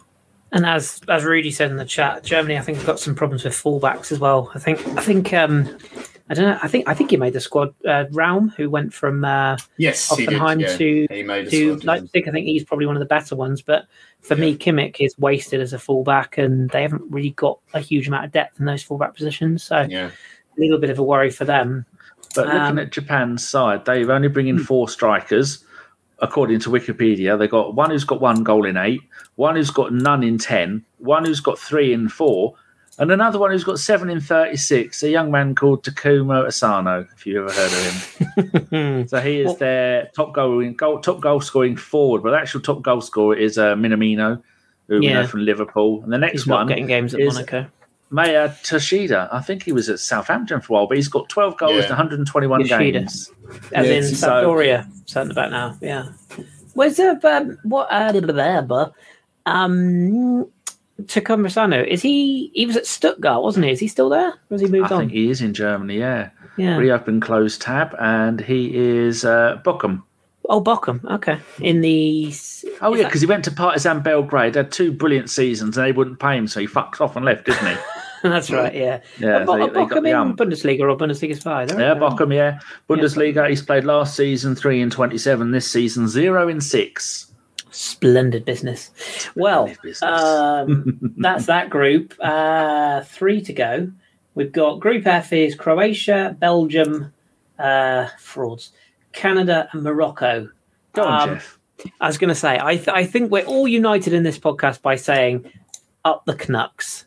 Uh, And I, there he is. I, I've, I've brought him on. I would love to see Canada get out of this Don't group. you talk about like my my my mother like that? That's terrible. what a load of Canucks. After Um, what John offered to do to my mum before the show started, she was Oh, God. quite enthralled. Let's not go into that. Mm. Th- th- This group actually, I I think is quite exciting because Morocco are, are an underrated set of players. They've got a couple of, of bangers in their squad. Uh, Hakimi's the one that everyone looks looks to, but I think they've got Ziyech. They've got a few decent players that I, I sort of feel like Um, Amrabat, yeah. yeah. I, I feel like I feel like they're going to be one of those teams that either does really well or massively shits the bed. I don't think there's anywhere in between. they'll and then- probably be exciting to watch, but not necessarily get the results. One of those Yeah. sort of yeah. Whereas I think Croatia, you always associate with sort of well disciplined Luka Modric and probably no goal, goal scorers because that seems to be what they do. um, but they have got Miroslav Orsic, who how he's not played in Europe yet or in a big league yet is beyond me. Um, Belgium uh, have all the talent in the world, but they also have Roberto Martinez in charge. I don't think I really need to say anything else. They also have uh, they also have a massive fraud up front. Um, even How's though he doing in plays for Serie A this season? He's been injured since he's Has come he back, even hasn't he? Yeah. No. Has he even played? But I mean, really. you know, but you look at that squad. Any squad that's got Kevin De Bruyne is probably going to, you know, going to do fairly well. But and then and then you have got Canada in in the sandwich there, and I just sort of feel like that Canadian squad. I'll hold my hands up and say I don't know too much about them, but the players I do know. Obviously, everyone knows Alfonso Davies. Jonathan David is, has been brilliant for Lille for the past couple of seasons. He's been very good this term. They've got a player in midfield called Stephen Esca- Escaccio. Esca- I can never say his fucking name. Estacio. Thank you. There we go. Got it in the end. Um, who plays in Portugal. He's a quality player. I think he's gone to Porto now. He is. He's probably a player I think who could play at a higher level. I wouldn't wouldn't be surprised to see him in, in a Premier League side uh, next season. He's just he's mental, um, and he, he'll kick anyone. But he's really really good player, and and I, I sort of feel like if they, for me, Canada, it's going to be one of those like fairy tale stories, or they're going to lose all three games and be gone. Like again, there's just no in between. Do, does anybody want to? I'm excited to see uh, Jonathan David and Alfonso Yeah, me too. Davies. Um, you Eustachiao or how you It's, fucking it's say his name? yeah, that, that's the guy. yeah, Yeah. he's got a beautiful moustache. Um, has. So I, I immediately appreciate that. Um, Brain says Belgium, Croatia. Uh, I mean, that's the obvious. Yeah, yeah. That's says, the obvious says, choice. You know that that's the thing. But as you say, Croatia can they score the goals? They can control games and keep the ball and very technically gifted and everything else. But uh, when you're relying on the likes of Kramit, uh, Kramaric and people like that, are you really going to get through? Morocco could be fucking. Um, oh, who am I thinking of?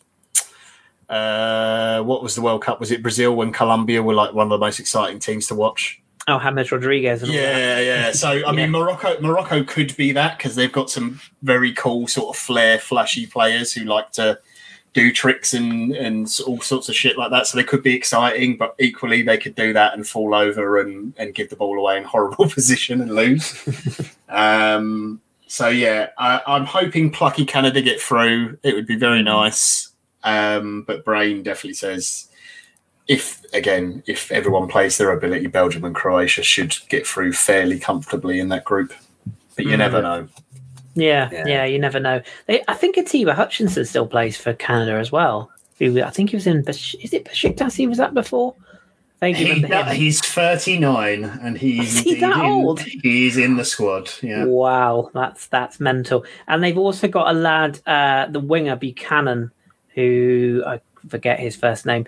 He's he's supposed Dejan. to be. Is that his name? Dejan Dejan Buchanan. Yeah, T. he's supposed to be Ta- pretty Ta- decent. as well. Yeah. Tajon Trevor Buchanan, yeah. What a Oh, great he's- name! yeah, he Sounds like he should for be in radio. Club Bruges. So, Club yeah. Yeah. who are doing obviously brilliantly in the Champions League. Oh no, that is it. Yeah, is it Bruges? Uh, yeah. Was it Bruges who came through Athletic Madrid? It was Bruges, wasn't it? Yeah. Well, I get Bruges and- Bruges and Ghent side. They're in the second division. Yeah, yeah, I think it was Bruges who got through. Um, so yeah, so basically, go on Canada is what we're saying there, and, and Yep. let's let's hope so. And uh, Jonathan David certainly is going to be one on the radar for Premier League clubs come January. You would have thought. Um, okay, Group G: Switzerland, Serbia, Brazil, Cameroon. I don't think you'll find anyone who says that Brazil aren't going to win this group because I mean that squad is obnoxiously good. Um, I mean, just the forward line alone is absolutely brilliant, and they're, apparently they're taking Richarlison as well, so that's cute. Um, but yeah, I mean that side is just ridiculous. Brazil's. I mean the fact they've got the, probably the two best goalkeepers in the world alone. I mean it's just like, and they've got an inform and fit firing Neymar, which you know obviously on his day can do wonderful things, and they got the best striker in the Premier League, so that's good. Well, I guess the battle then is is probably for second place. I guess you'll be backing the Swiss, John, for for Granit alone. Um, Um, I mean, Kinda I'll be fancy. cheering. I'll be cheering the Swiss because you know how much I love my granite. Um, but I think it's going to be harder than Switzerland. Again, very well drilled, know how to get through tournaments, work through the group stages, get into the knockout, all of that stuff. boring. Just say it like Yeah, it is. They are. They are a little bit They are yes. fucking terrible to watch. Um, Serbia don't have the best squad, but they They've do Mitrovic. have Mural. Um, And got Vlahovic. Vla- they've got Vlahovic, they've got Mitrovic, they've got Milinkovic Savic, Tadic. Tadic as well, who's, you know, Mm-hmm. uh, Jovic. Um, They got a lot of itches. They've got a lot of itches. Ilic. Kostic? Is Kostic Serbian? Uh, have I made that up? But they got yeah, no, Vlahovic, Kostic. Jovic, Yeah, Kostic, Mitrovic yeah. up front. Yeah. Yeah. They're going Uh, to score Max- goals. Maximovic as well. So Yeah. I think they're going to probably do a little bit better. So I think it's probably a straight shootout between Serbia and Switzerland. That is Yeah. not to discount Cameroon, but this is not the Cameroon of years past who always did quite well in tournaments. So Just no don't- Samuel Eto'o. That's Well, that's that's one. Uh, they do have a 33 year old Choupo-Moting going. God. The Um, jammiest footballer on the planet. Is is Lorient legend Aboubakar still knocking on in the Cameroon squad? yes, Is that- Is he still Aboubakar there? is Is still he? there. Yeah. Uh, and Mbeumo is going. Rigobert So, Song, like, he must be still there. They've they've got. Don't get me wrong. manager, Cameroon, Mm. Cameroon have got good players. Um, you know, and uh, yeah, Song is indeed the manager. Um, He was having trouble pronouncing some of the players' names, wasn't he? Did you see that? mm, that surprised me. Oh, Do man you after my remember when? heart. Do you remember when Cameroon tried to reinvent the wheel and they tried to make that all in one kit and it got Oh, banned? yes, Do you remember that? That was yes. hilarious, wasn't Was it? it like a leotard? It was like a full all in like shirt and shorts all in one. It was like a cyclist's uniform and it got banned because it was like skin tight and none of us could have pulled it off. My God. Imagine having Adama, Adama, Adama Traore of Wolves. I know he doesn't play for them, does he? No. No, No, it no, he's- he's- Imagine Spanish, having him in that with those thighs. It would look like Oh. one of those Russian shot putters. Well, one thing's for sure: if they had have released those kits, Josh probably would have worn it on holiday. That's the Yes, only thing I would have that- said. Yeah, that is true. 100%. So Um, but yeah, no, I mean Cameroon are decent. They're not. They're not. Um, they're not as. Good. Oh God! If you're not watching, if you're not watching the podcast, the uh, image You're not Josh missing out Flashed, at it's all. flashed up, and it's not pretty. Josh Um, actually made that and gave it to us. That's how. well, I think Josh's mum made that. I don't know if Josh. Yeah. True. Um, but yeah, they're, they're not as good as the Cameroon of old. Um, but I still expect them to put up a decent fight. Uh, but yeah, Brazil should walk the group. Uh, I've got them as favourites for the tournament. I just think their squad is it's unbelievable. The talent they've got. Um, when you have players like Gabriel Jesus and Martinelli who might not even start games, just as an Mm. example, in one area of the pitch, uh, it's kind of absurd. So, Mm. um, Just yeah, for me, defensively. That's the only thing I look at with the with Brazil. I mean, Thiago Yeah, I mean- what, 76 now, is he? I think. That, Uh, he's 38. He's not the oldest tournament player at the tournament, though. Dani Alves Danny is Alves. there. He's 39. Mhm. Uh, he's gone as a cheerleader, though, hasn't he? Really? Yeah, he's more of a cheerleader, cheerleader, but he's still got Marquinhos. Bremer is the one who I thought might have been not in. So Yeah, I thought um, Gabriel would have. Mag- yeah, so- Gabriel Magalhaes might have gone. But, Mm. you know, Alex Sandro Danilo, Alex Telles, uh, Militao. Danilo. Uh, yeah, and they've got obviously Fred. I know people laughed at, but when he plays for Brazil, he's very good. Bruno Guimarães, Casemiro. Frege. Fabinho, Paquetá, and then the forward line is yeah, it's just absurd. So Hmm. they they know how to do tournaments. Then this is more important to them than probably any other country. Uh, the way they view the World Cup is the biggest thing, literally in the world. Hmm. Um, so yeah, they're they're my favourites. But yeah, I, I hope Switzerland get through because I love Granit. Um, but I think Serbia might might just do it. Might Yeah, have a bit I- I've got a- spice. They've I've got a feeling Serbia might be the ones behind Brazil. Mm. must admit, Cameroon. I, I freely I don't know enough about the African game at the moment to be able to judge properly. I didn't watch a minute of the African Cup of Nations when it No, I was on. The final was hilarious for Salah. Yeah, it's so. It's You dare I say it's a bit corrupt for African football at the moment. There's a lot Mm. goes on, isn't there? I, Oh, not not not like the World Cup though. That's perfectly fine. that's, that's, that's all. That's all good, clean, wholesome fun. Straight as Yeah. a needle. yeah, that. Yeah. Oh dear. Yeah. Anyway, uh, Group H is the final group, which is Portugal, Uruguay, Ghana, and South Korea. Uh, again, this is a group I look at and I go, on paper, any one of those four could potentially qualify. I'm I'm really torn because I like a lot of Portuguese players, but I can't stand a lot of Portuguese players, uh, and I don't like Portugal. Uruguay, uh, again, there's a few players that I think you know. There's, there's Uruguay, one of those sides. Nobody would want to play them. They've got a long World Cup here, heritage, etc. Ghana, obviously, we'd like to see do well for Thomas Partey, and the fact that it's another African team who went went deep into the tournament last time. I think I'm right in saying this is the first time Ghana and Uruguay will meet since the Suarez handball as well, so that should be quite quite Mm. spicy. And then South Korea, I'm really torn because I really like South Korea, but Heung-min Fraud can go fuck himself. So he's captain. do you know what I mean? so So it's like, you know, I'm a little bit like, yeah. And Korea have got some fantastic kits as well, which obviously gets a big point in my box. But when you look at the possible starting front two for Uruguay, Suarez without a club, Cavani, combined age of 70. yeah, well, I think Darwin Núñez is probably going to be the starter, isn't he? And I imagine Well. Cavani will be a sub. And But then you also look at the back for, for Uruguay. Uh, Is Godin still Martin there? Godin, Carreras so they'll yeah. and, and Godin, combined age of 71. how old is Godin now? He's got to be 39, 40, Thirty No, 36. 36. Yeah, Christ. Caceres And he's still playing. 25, so yeah. so many Coates, players. This is going their last World Cup. Jimenez is Oliveira, decent. Atletico yeah. Madrid.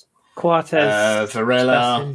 yeah. Uh, obviously, Bentancur, uh, Torreira, obviously, uh, Vecino, Valverde, Mm. Um, the other Torres. Um, so yeah, Uruguay really hard team to play against because again they will run all day and bite you if they don't like you very much. Uh, Korea much much the same but without the biting. And Um, Uruguay probably, like you mentioned, Valdeverde is probably the best midfielder in Europe right now. So I mean, Yes, he's he's definitely be- up there. He's up there with Pedri and uh, and Gavi and the like. Um, Ghana, I don't think this is a vintage Ghana team. Hmm. Um, I'll be honest. Uh, it would be nice for Partey, but at the same time, I fear that for us, it'd be really nice if they went out of the group stage and he had a couple of weeks off. I Um, couldn't agree more. Get them out. Send them home now. Don't even send them out there. Uh, Portugal, I would put as again one of the teams that I would expect to go very far in the tournament and have a shout of winning. I, I think they're probably, if you look realistically on paper, I think the best probably four teams at the tournament, and I hate to say this, is probably Portugal, Brazil, France, and I really don't want to say it, England.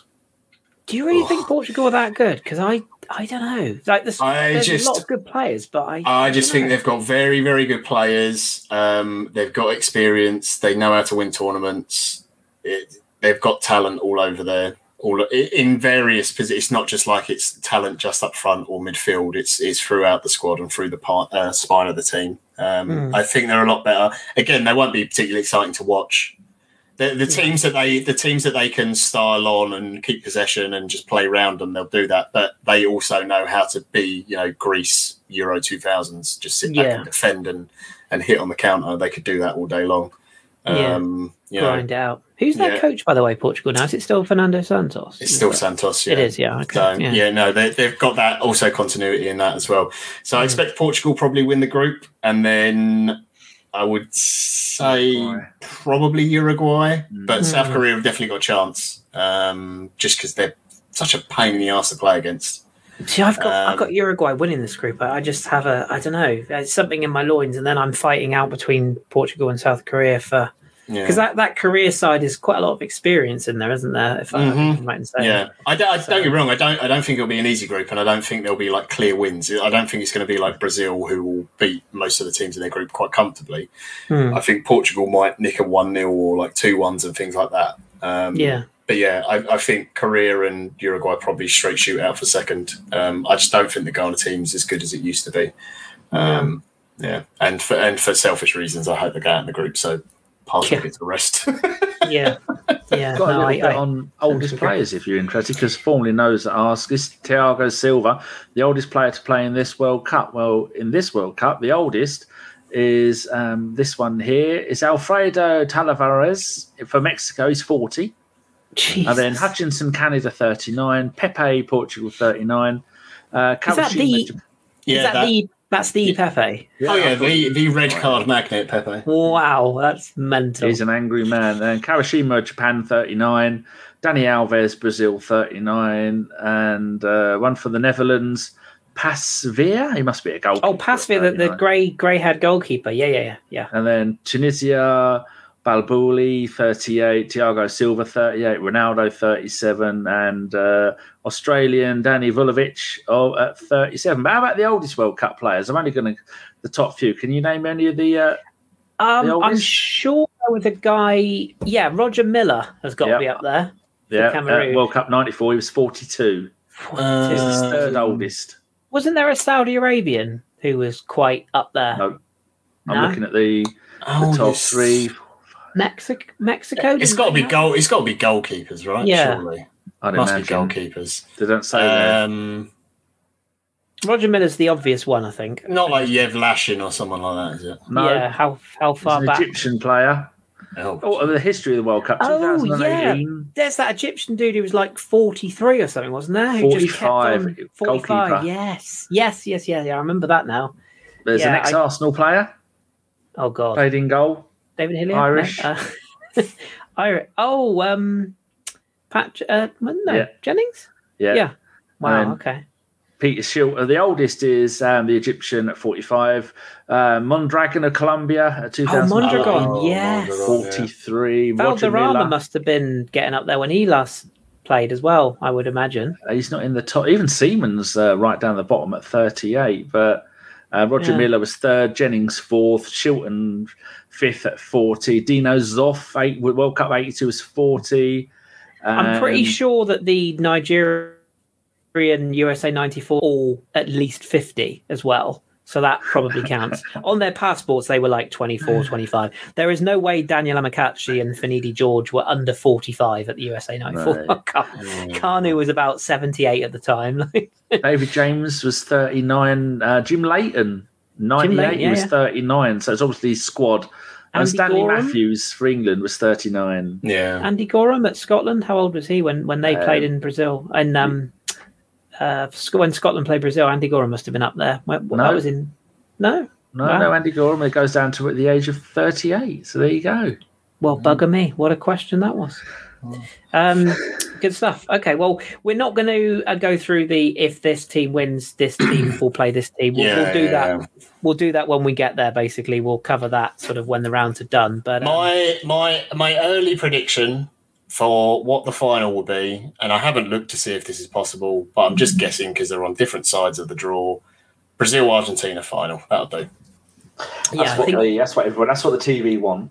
I yeah. think France Argentina is is what I'm leaning Is one. towards. They're, I think they're one side of the groups. Yeah. They're C and D, aren't they? So they could dodge each other, but meet in the I think- I think only only Brazil and Argentina can't meet in the final, isn't it? Of the big uns, I think they have to play the- each other in the oh, they have to semis. play each other in semis. I think. I think Yeah. I've got that right. I could be wrong, but yeah.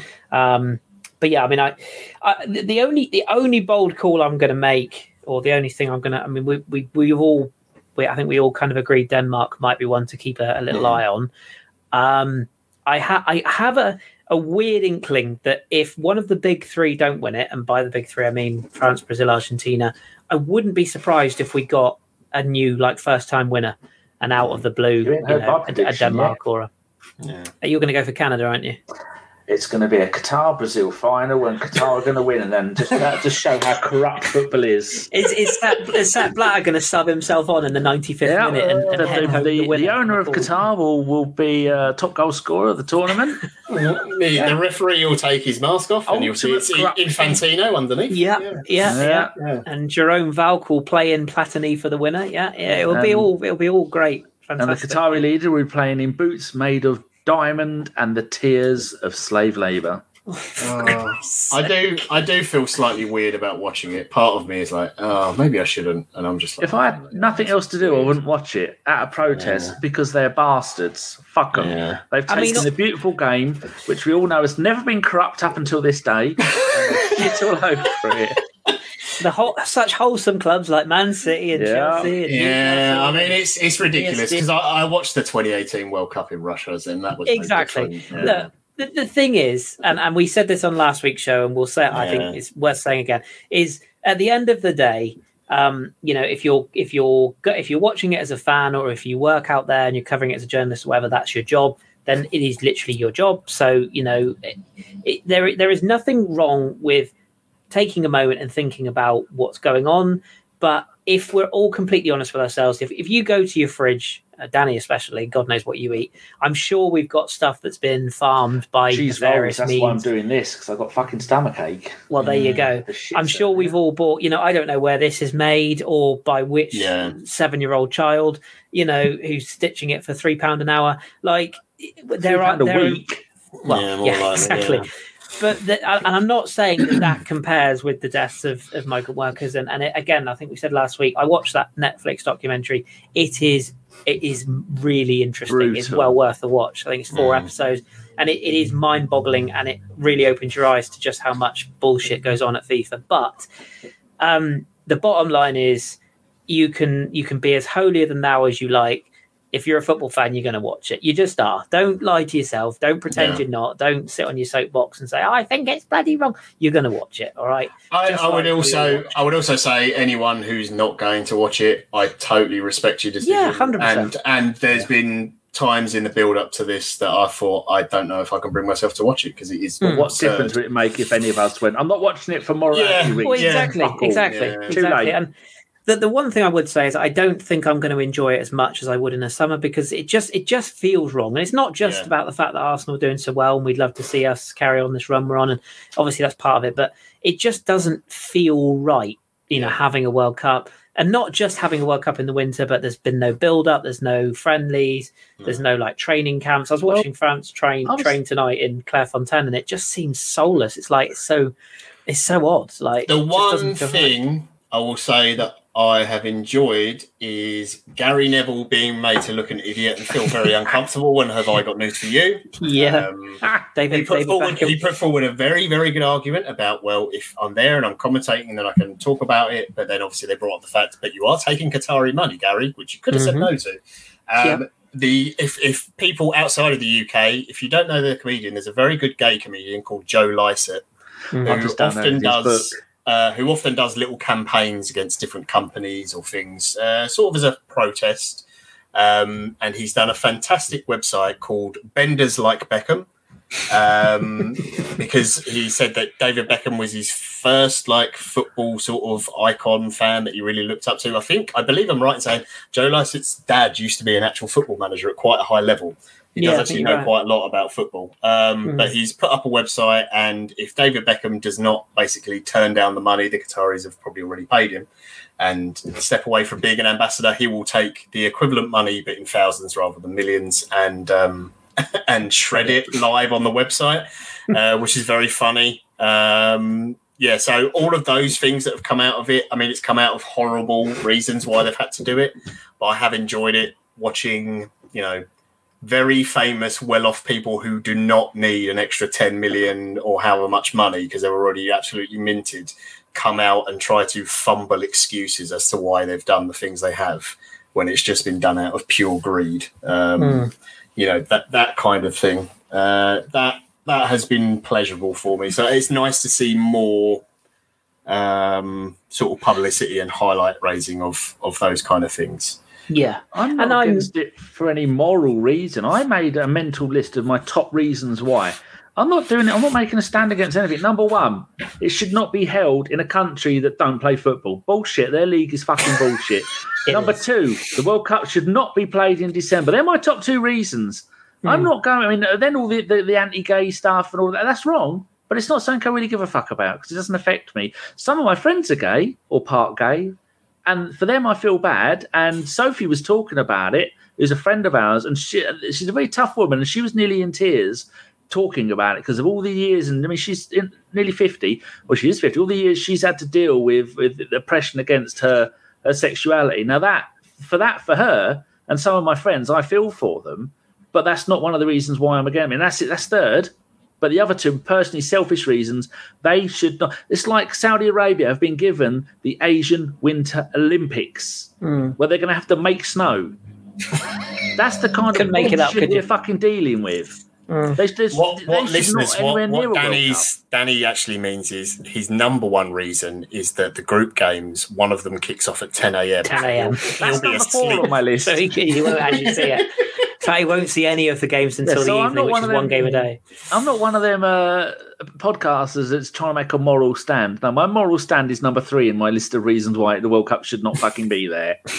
And I, and I do agree with that. I, I have listened to a few podcasts, and you know I won't name names because you know it's not really my place to do so. But I have I have heard an awful lot of of holier than thou. You know, people. I'm going to make a stand. This is wrong. That's wrong. It's like you haven't said shit for the last six months, but because it's now coming up, you now feel you know it's popular, isn't it? Might get Like- some traction as you're as you're an influencer. Yeah. I bet you Yeah. go fuck yourself. I bet you go Yeah. go go to Qatar and fuck yourself and end up with your head chopped off. Yeah, there you go. don't do Make a stand. Go there. Pretend you're gay. Make a stand that way. Me and John are going, aren't we, John? Hand in hand. Oh my lord! I I am not that brave. So, No. no. No, I would um, I would Danny. I would go to Qatar and I would be gay and hold anyone else's hand Yep. but yours. I wouldn't even hold your hand in this country. I couldn't hold your hand, John, because I think you could possibly turn me. Because you are a whole hunk of man. Well, Well, be two sweetmans that you'll be trying to bed. Oh no! Should we should we um, do some questions before? Yes, we'll- we'll- completely we'll- out of hand. we'll we'll we'll rip, we'll whip through some questions to finish because I feel like we've come Moving off the end of the come off the end of the diving board here. Uh, what questions did we have? What what were they? There you go. I've highlighted So it. okay, so Si asked, do you guys think FBA started in FBA? No, that's somebody else. for FBI started investigating FIFA because USA lost the hosting rights to the World Cup.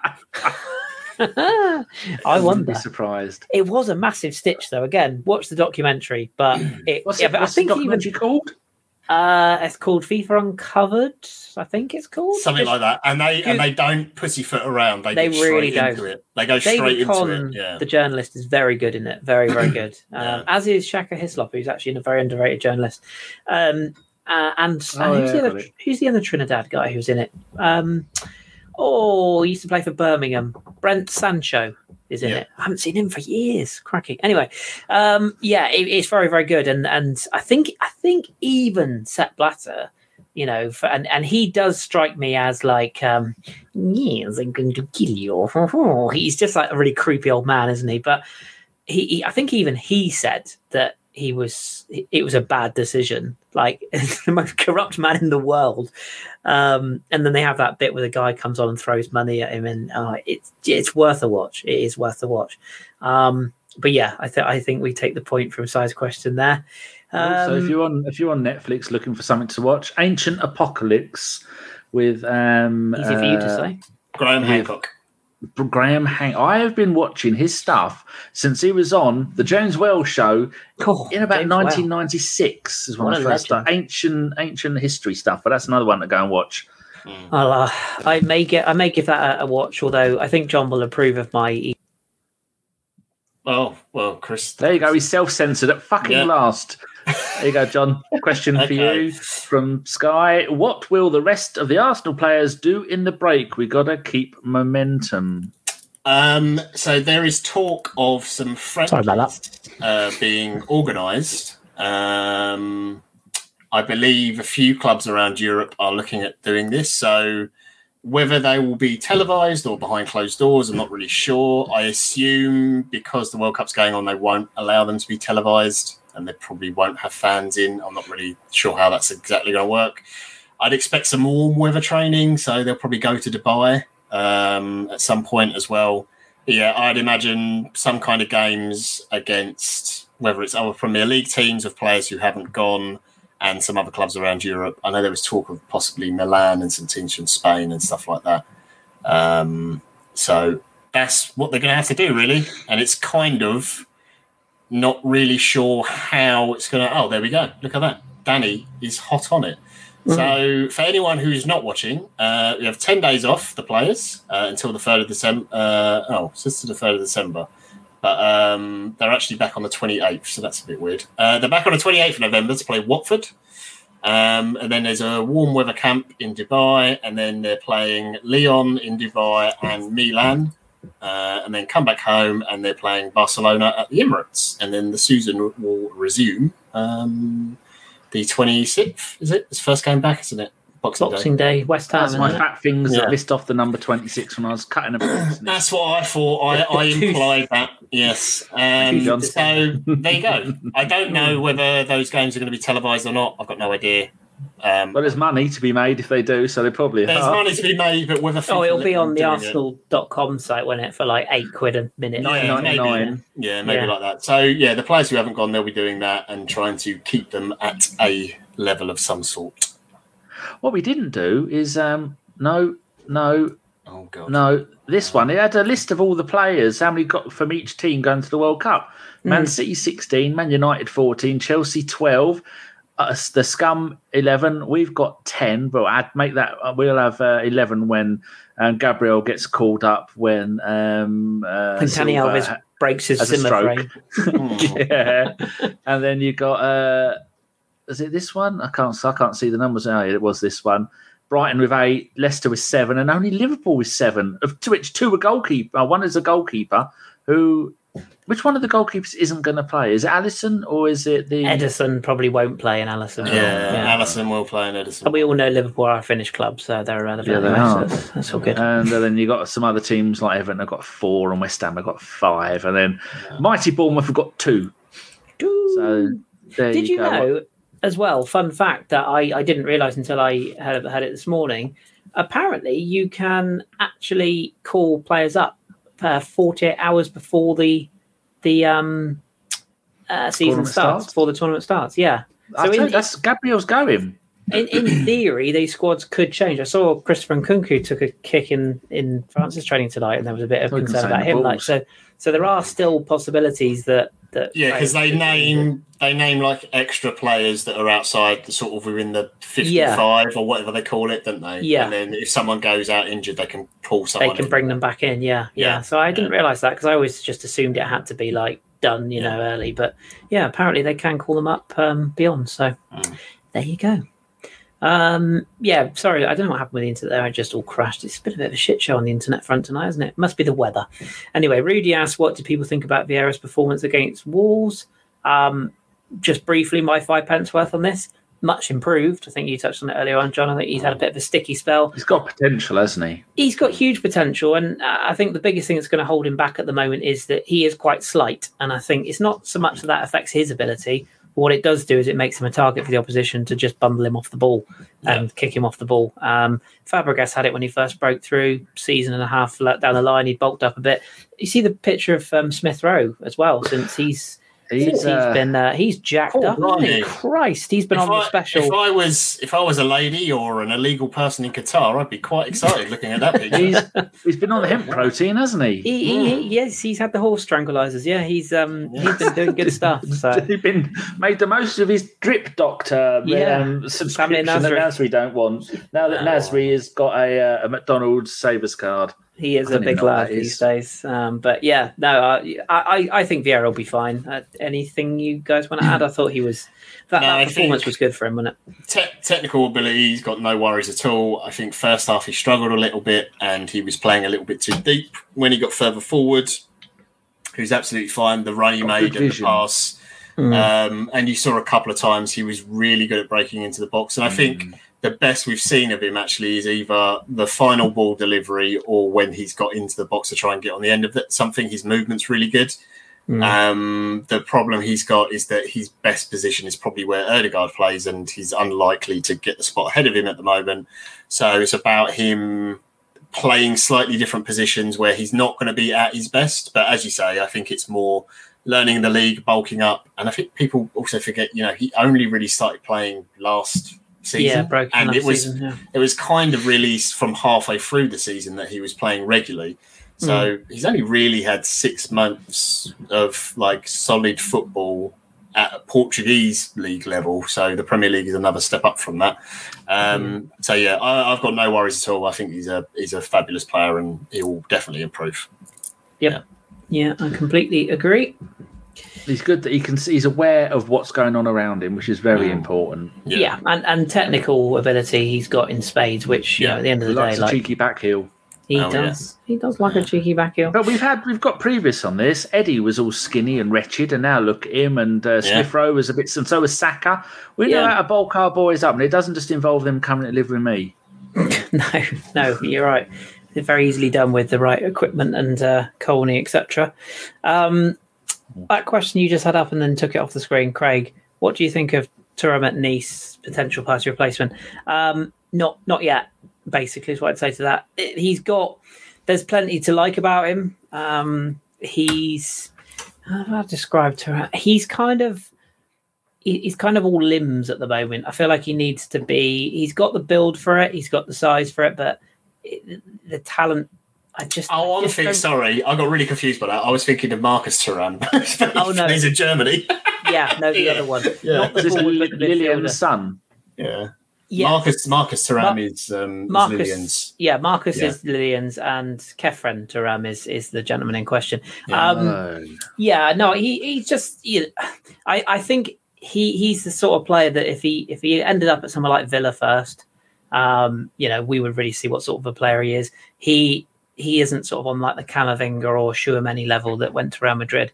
Um, he's just a step below that, and he's not actually getting regular game time at Nice at the moment. So uh, he's behind Aaron Ramsey, actually, fun enough, in that side. So um, yeah, I, I do like him. I think he's a very very good player, but I don't think he'd be Arsenal level at the moment.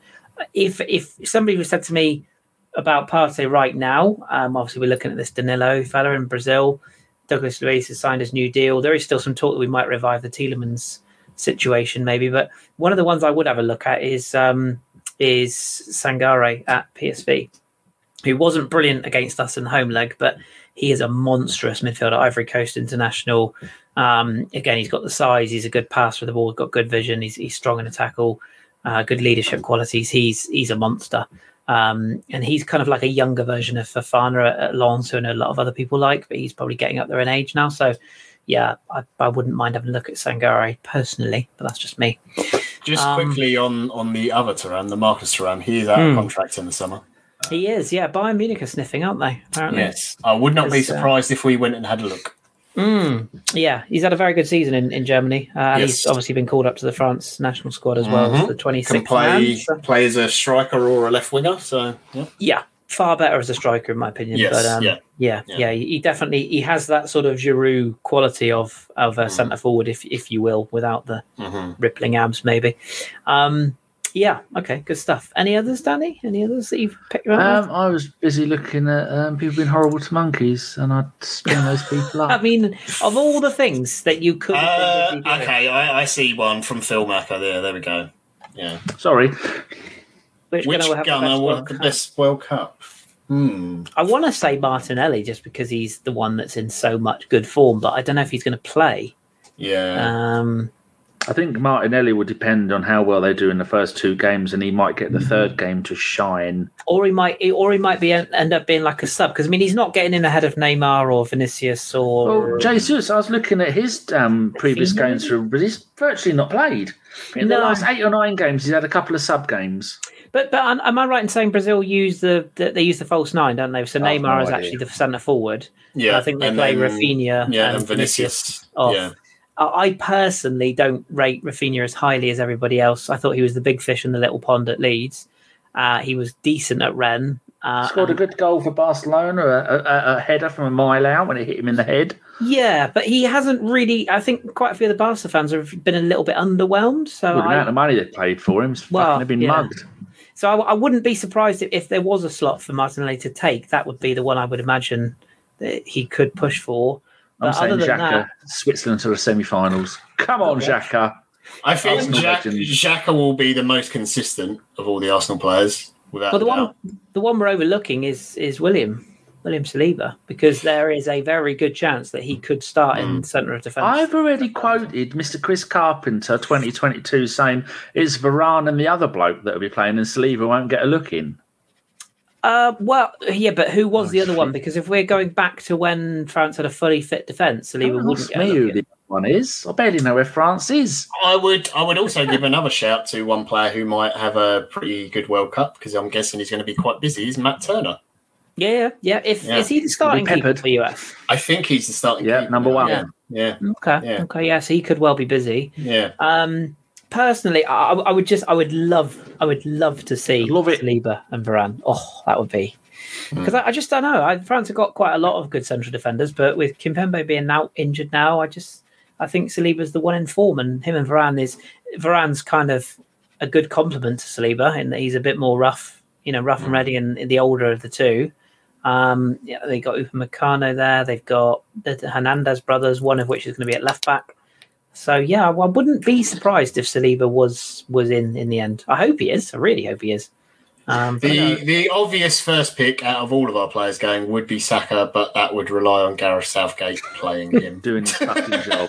and He's not, not putting him start, at is left back. No, he won't even start. No. no, which is fucking criminal. Yeah. Good for ben White might creep in though. I don't know. Maybe. Uh, Tomiyasu as well. Yeah, Tommy He's a good yeah. shout. Yeah, um, uh, rude. So basically not just rude, named all the players without It's. I mean, it is. Yeah, no. To be fair though, because all of our players are basically, besides weirdly, besides Ramsdale and Saka, two of our most important players in our actual team, who are Yeah, top of true. the league. yeah. I mean, look, really Pickford get hasn't picked for won their a- nation. Yeah. Pickford hasn't won a Premier League game for seven games in a row, but our resident Japanese expert formerly knows has said that um, Tomiyasu has been declared fit by the Arsenal physio. Mm. So you've got a foot question That's there, good. Kris. Yeah. Yeah. Uh, yeah, for gaming. Why is my team so difficult, especially for champs? Uh, because it's um, it's a There we go. diabolical game. That's why. Fucking no, we we all play it, but we all know it's a bloody broken mess of crap. You're still Um, playing it though, aren't you? Yeah, me and Jeff still play it every weekend. Because Although Jeff knows I've what only, he's doing. I only did champs for the first time this weekend, and I got I got ten wins and bottled the eleventh win on the last night. But I did get Gabriel as one of my rewards, so I'll take that. But uh, yeah, it, it's um, unfortunately being a man who's nearly 40, I, I, think my time for gaming may be passing me by in terms of the old quick responses on the sticks, as the kids say. I think John's got the right idea, playing more like um, more games that are quite chilled out and relaxed rather than h- Yeah. high paced sports games. So Oh yeah. I, Yeah. I have I have not bought a FIFA for years. Um, I was considering getting this year's one just to play with the younger boys like Ellis and and Josh and Josh and such, but I'd imagine I'd get my ass kicked. So Yeah, thought- I've never really done better against it. never done pro clubs, and I find career mode used to be my my my bum fiddle, Mm. but it got a bit samey. So Ultimate Team is the only competitive one, and unfortunately, it's all about who spends the most money and who abuses the broken mechanics the best. Never mind, uh, but I'd be intrigued about gaming if if you uh, uh, you you'll have to tweet me and let me know who who you are, and I will um I'll I'll, I'll chat to you about it. Uh, anywho, any others, Danny, or is that our lot?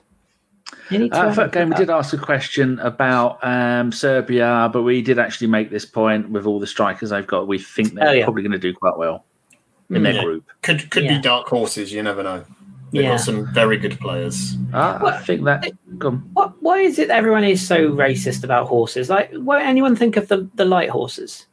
It is, it, it troubles me, you know? The light horses are just as good as the dark horses, you know? What, what, what, what's going Fuck all horses. No horse in the game. You don't trust an animal that fucking big that doesn't eat meat. Fuck it. And you would know. fucking would do. I'd eat it, show it a lesson. Show it by eating, by consuming it. George Sean's mum Oh, today said, "Oh, a friend of hers that a friend's friend has just bought their child a pony for its birthday." I said, "If anybody would have bought Sean a pony, I'd have shot the fucking thing. fucking pony, get a If grip." if, uh, if PETA are listening or RSPCA, There's a uh, famine on Danny's views are his own. Good grief. Yeah. Danny, be Well- nice and get it to drag into the food bank and then shoot it there. Yeah, Yeah. actually, yeah, yeah. Yeah, my whole food bank, fucking loaded. Gold coins made of chocolate. I don't fuck about. Or pay, or pay us then, you tight shit. We make Um, nearly fifty pound every six months from them. Oh dear. Have you found my adapter yet? That was your primary job this podcast. Yeah, I do that as well as the highlight and everything. There you go. There's your wages. Actual co- gold, real gold, and I pay Real- you one gold coin. I don't. I, I eat it for them. Real That's good. what you get. That is what we're paid Oh, for, dear. girls. Um, right, I feel like that is as good a point as any to uh, to end this shit for another week. Um, as I before I was rudely cut off by my internet supplier, I was just about to say to you, John, I'm I'm off to watch the new Hellraiser film this evening. So Oh, that is my, nice. uh, I haven't seen it yet, but I'm going to give that a little look. So um, that's my evening viewing. But um, yes, as I said in the middle of the podcast, if you're not already, do hit the follow button, do hit the bell for all notifications when we go live. Um, if you are a Twitch person, um, feel free to spread the word, you know, because we are trying to build the Twitch community a little bit. There's only the same couple of people in there. So yeah, do feel free to spread spread the word.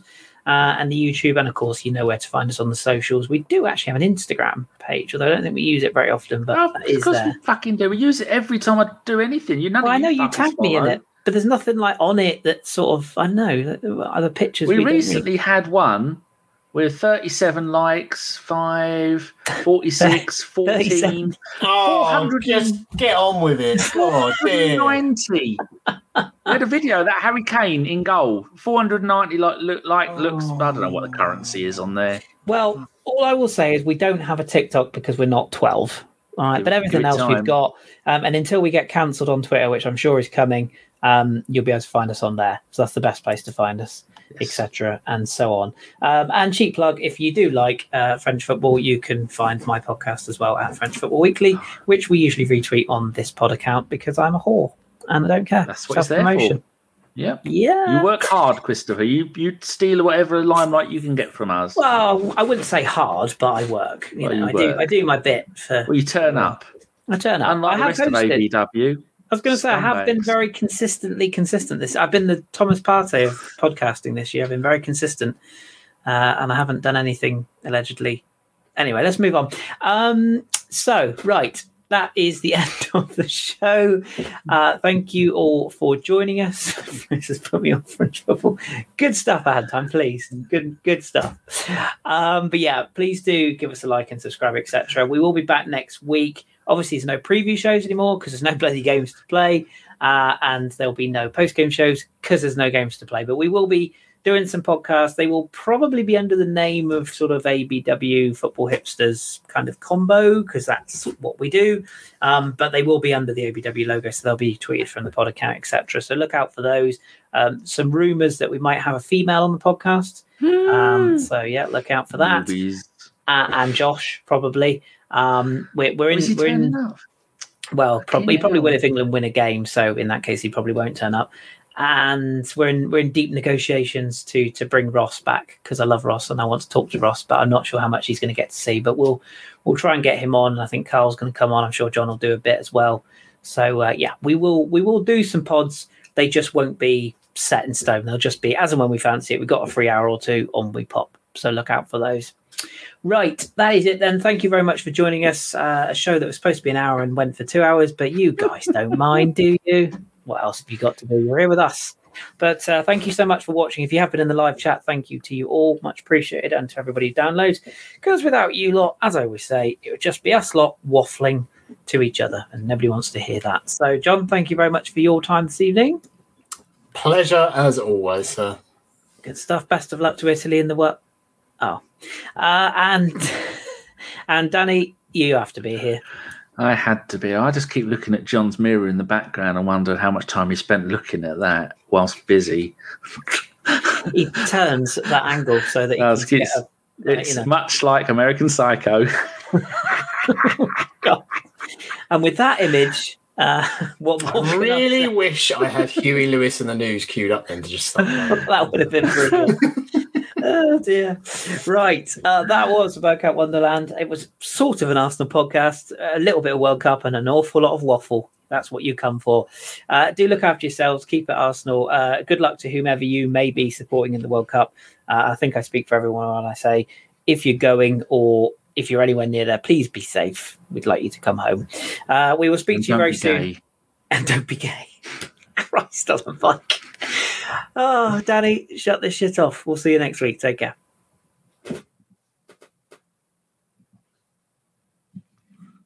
Hold on, my mouse is having a moment. There we go. Oh, as soon as I scored that goal, I was fucking livid. Get down, dog. Splendid business. He nearly caught the bloody thing. What are you talking about?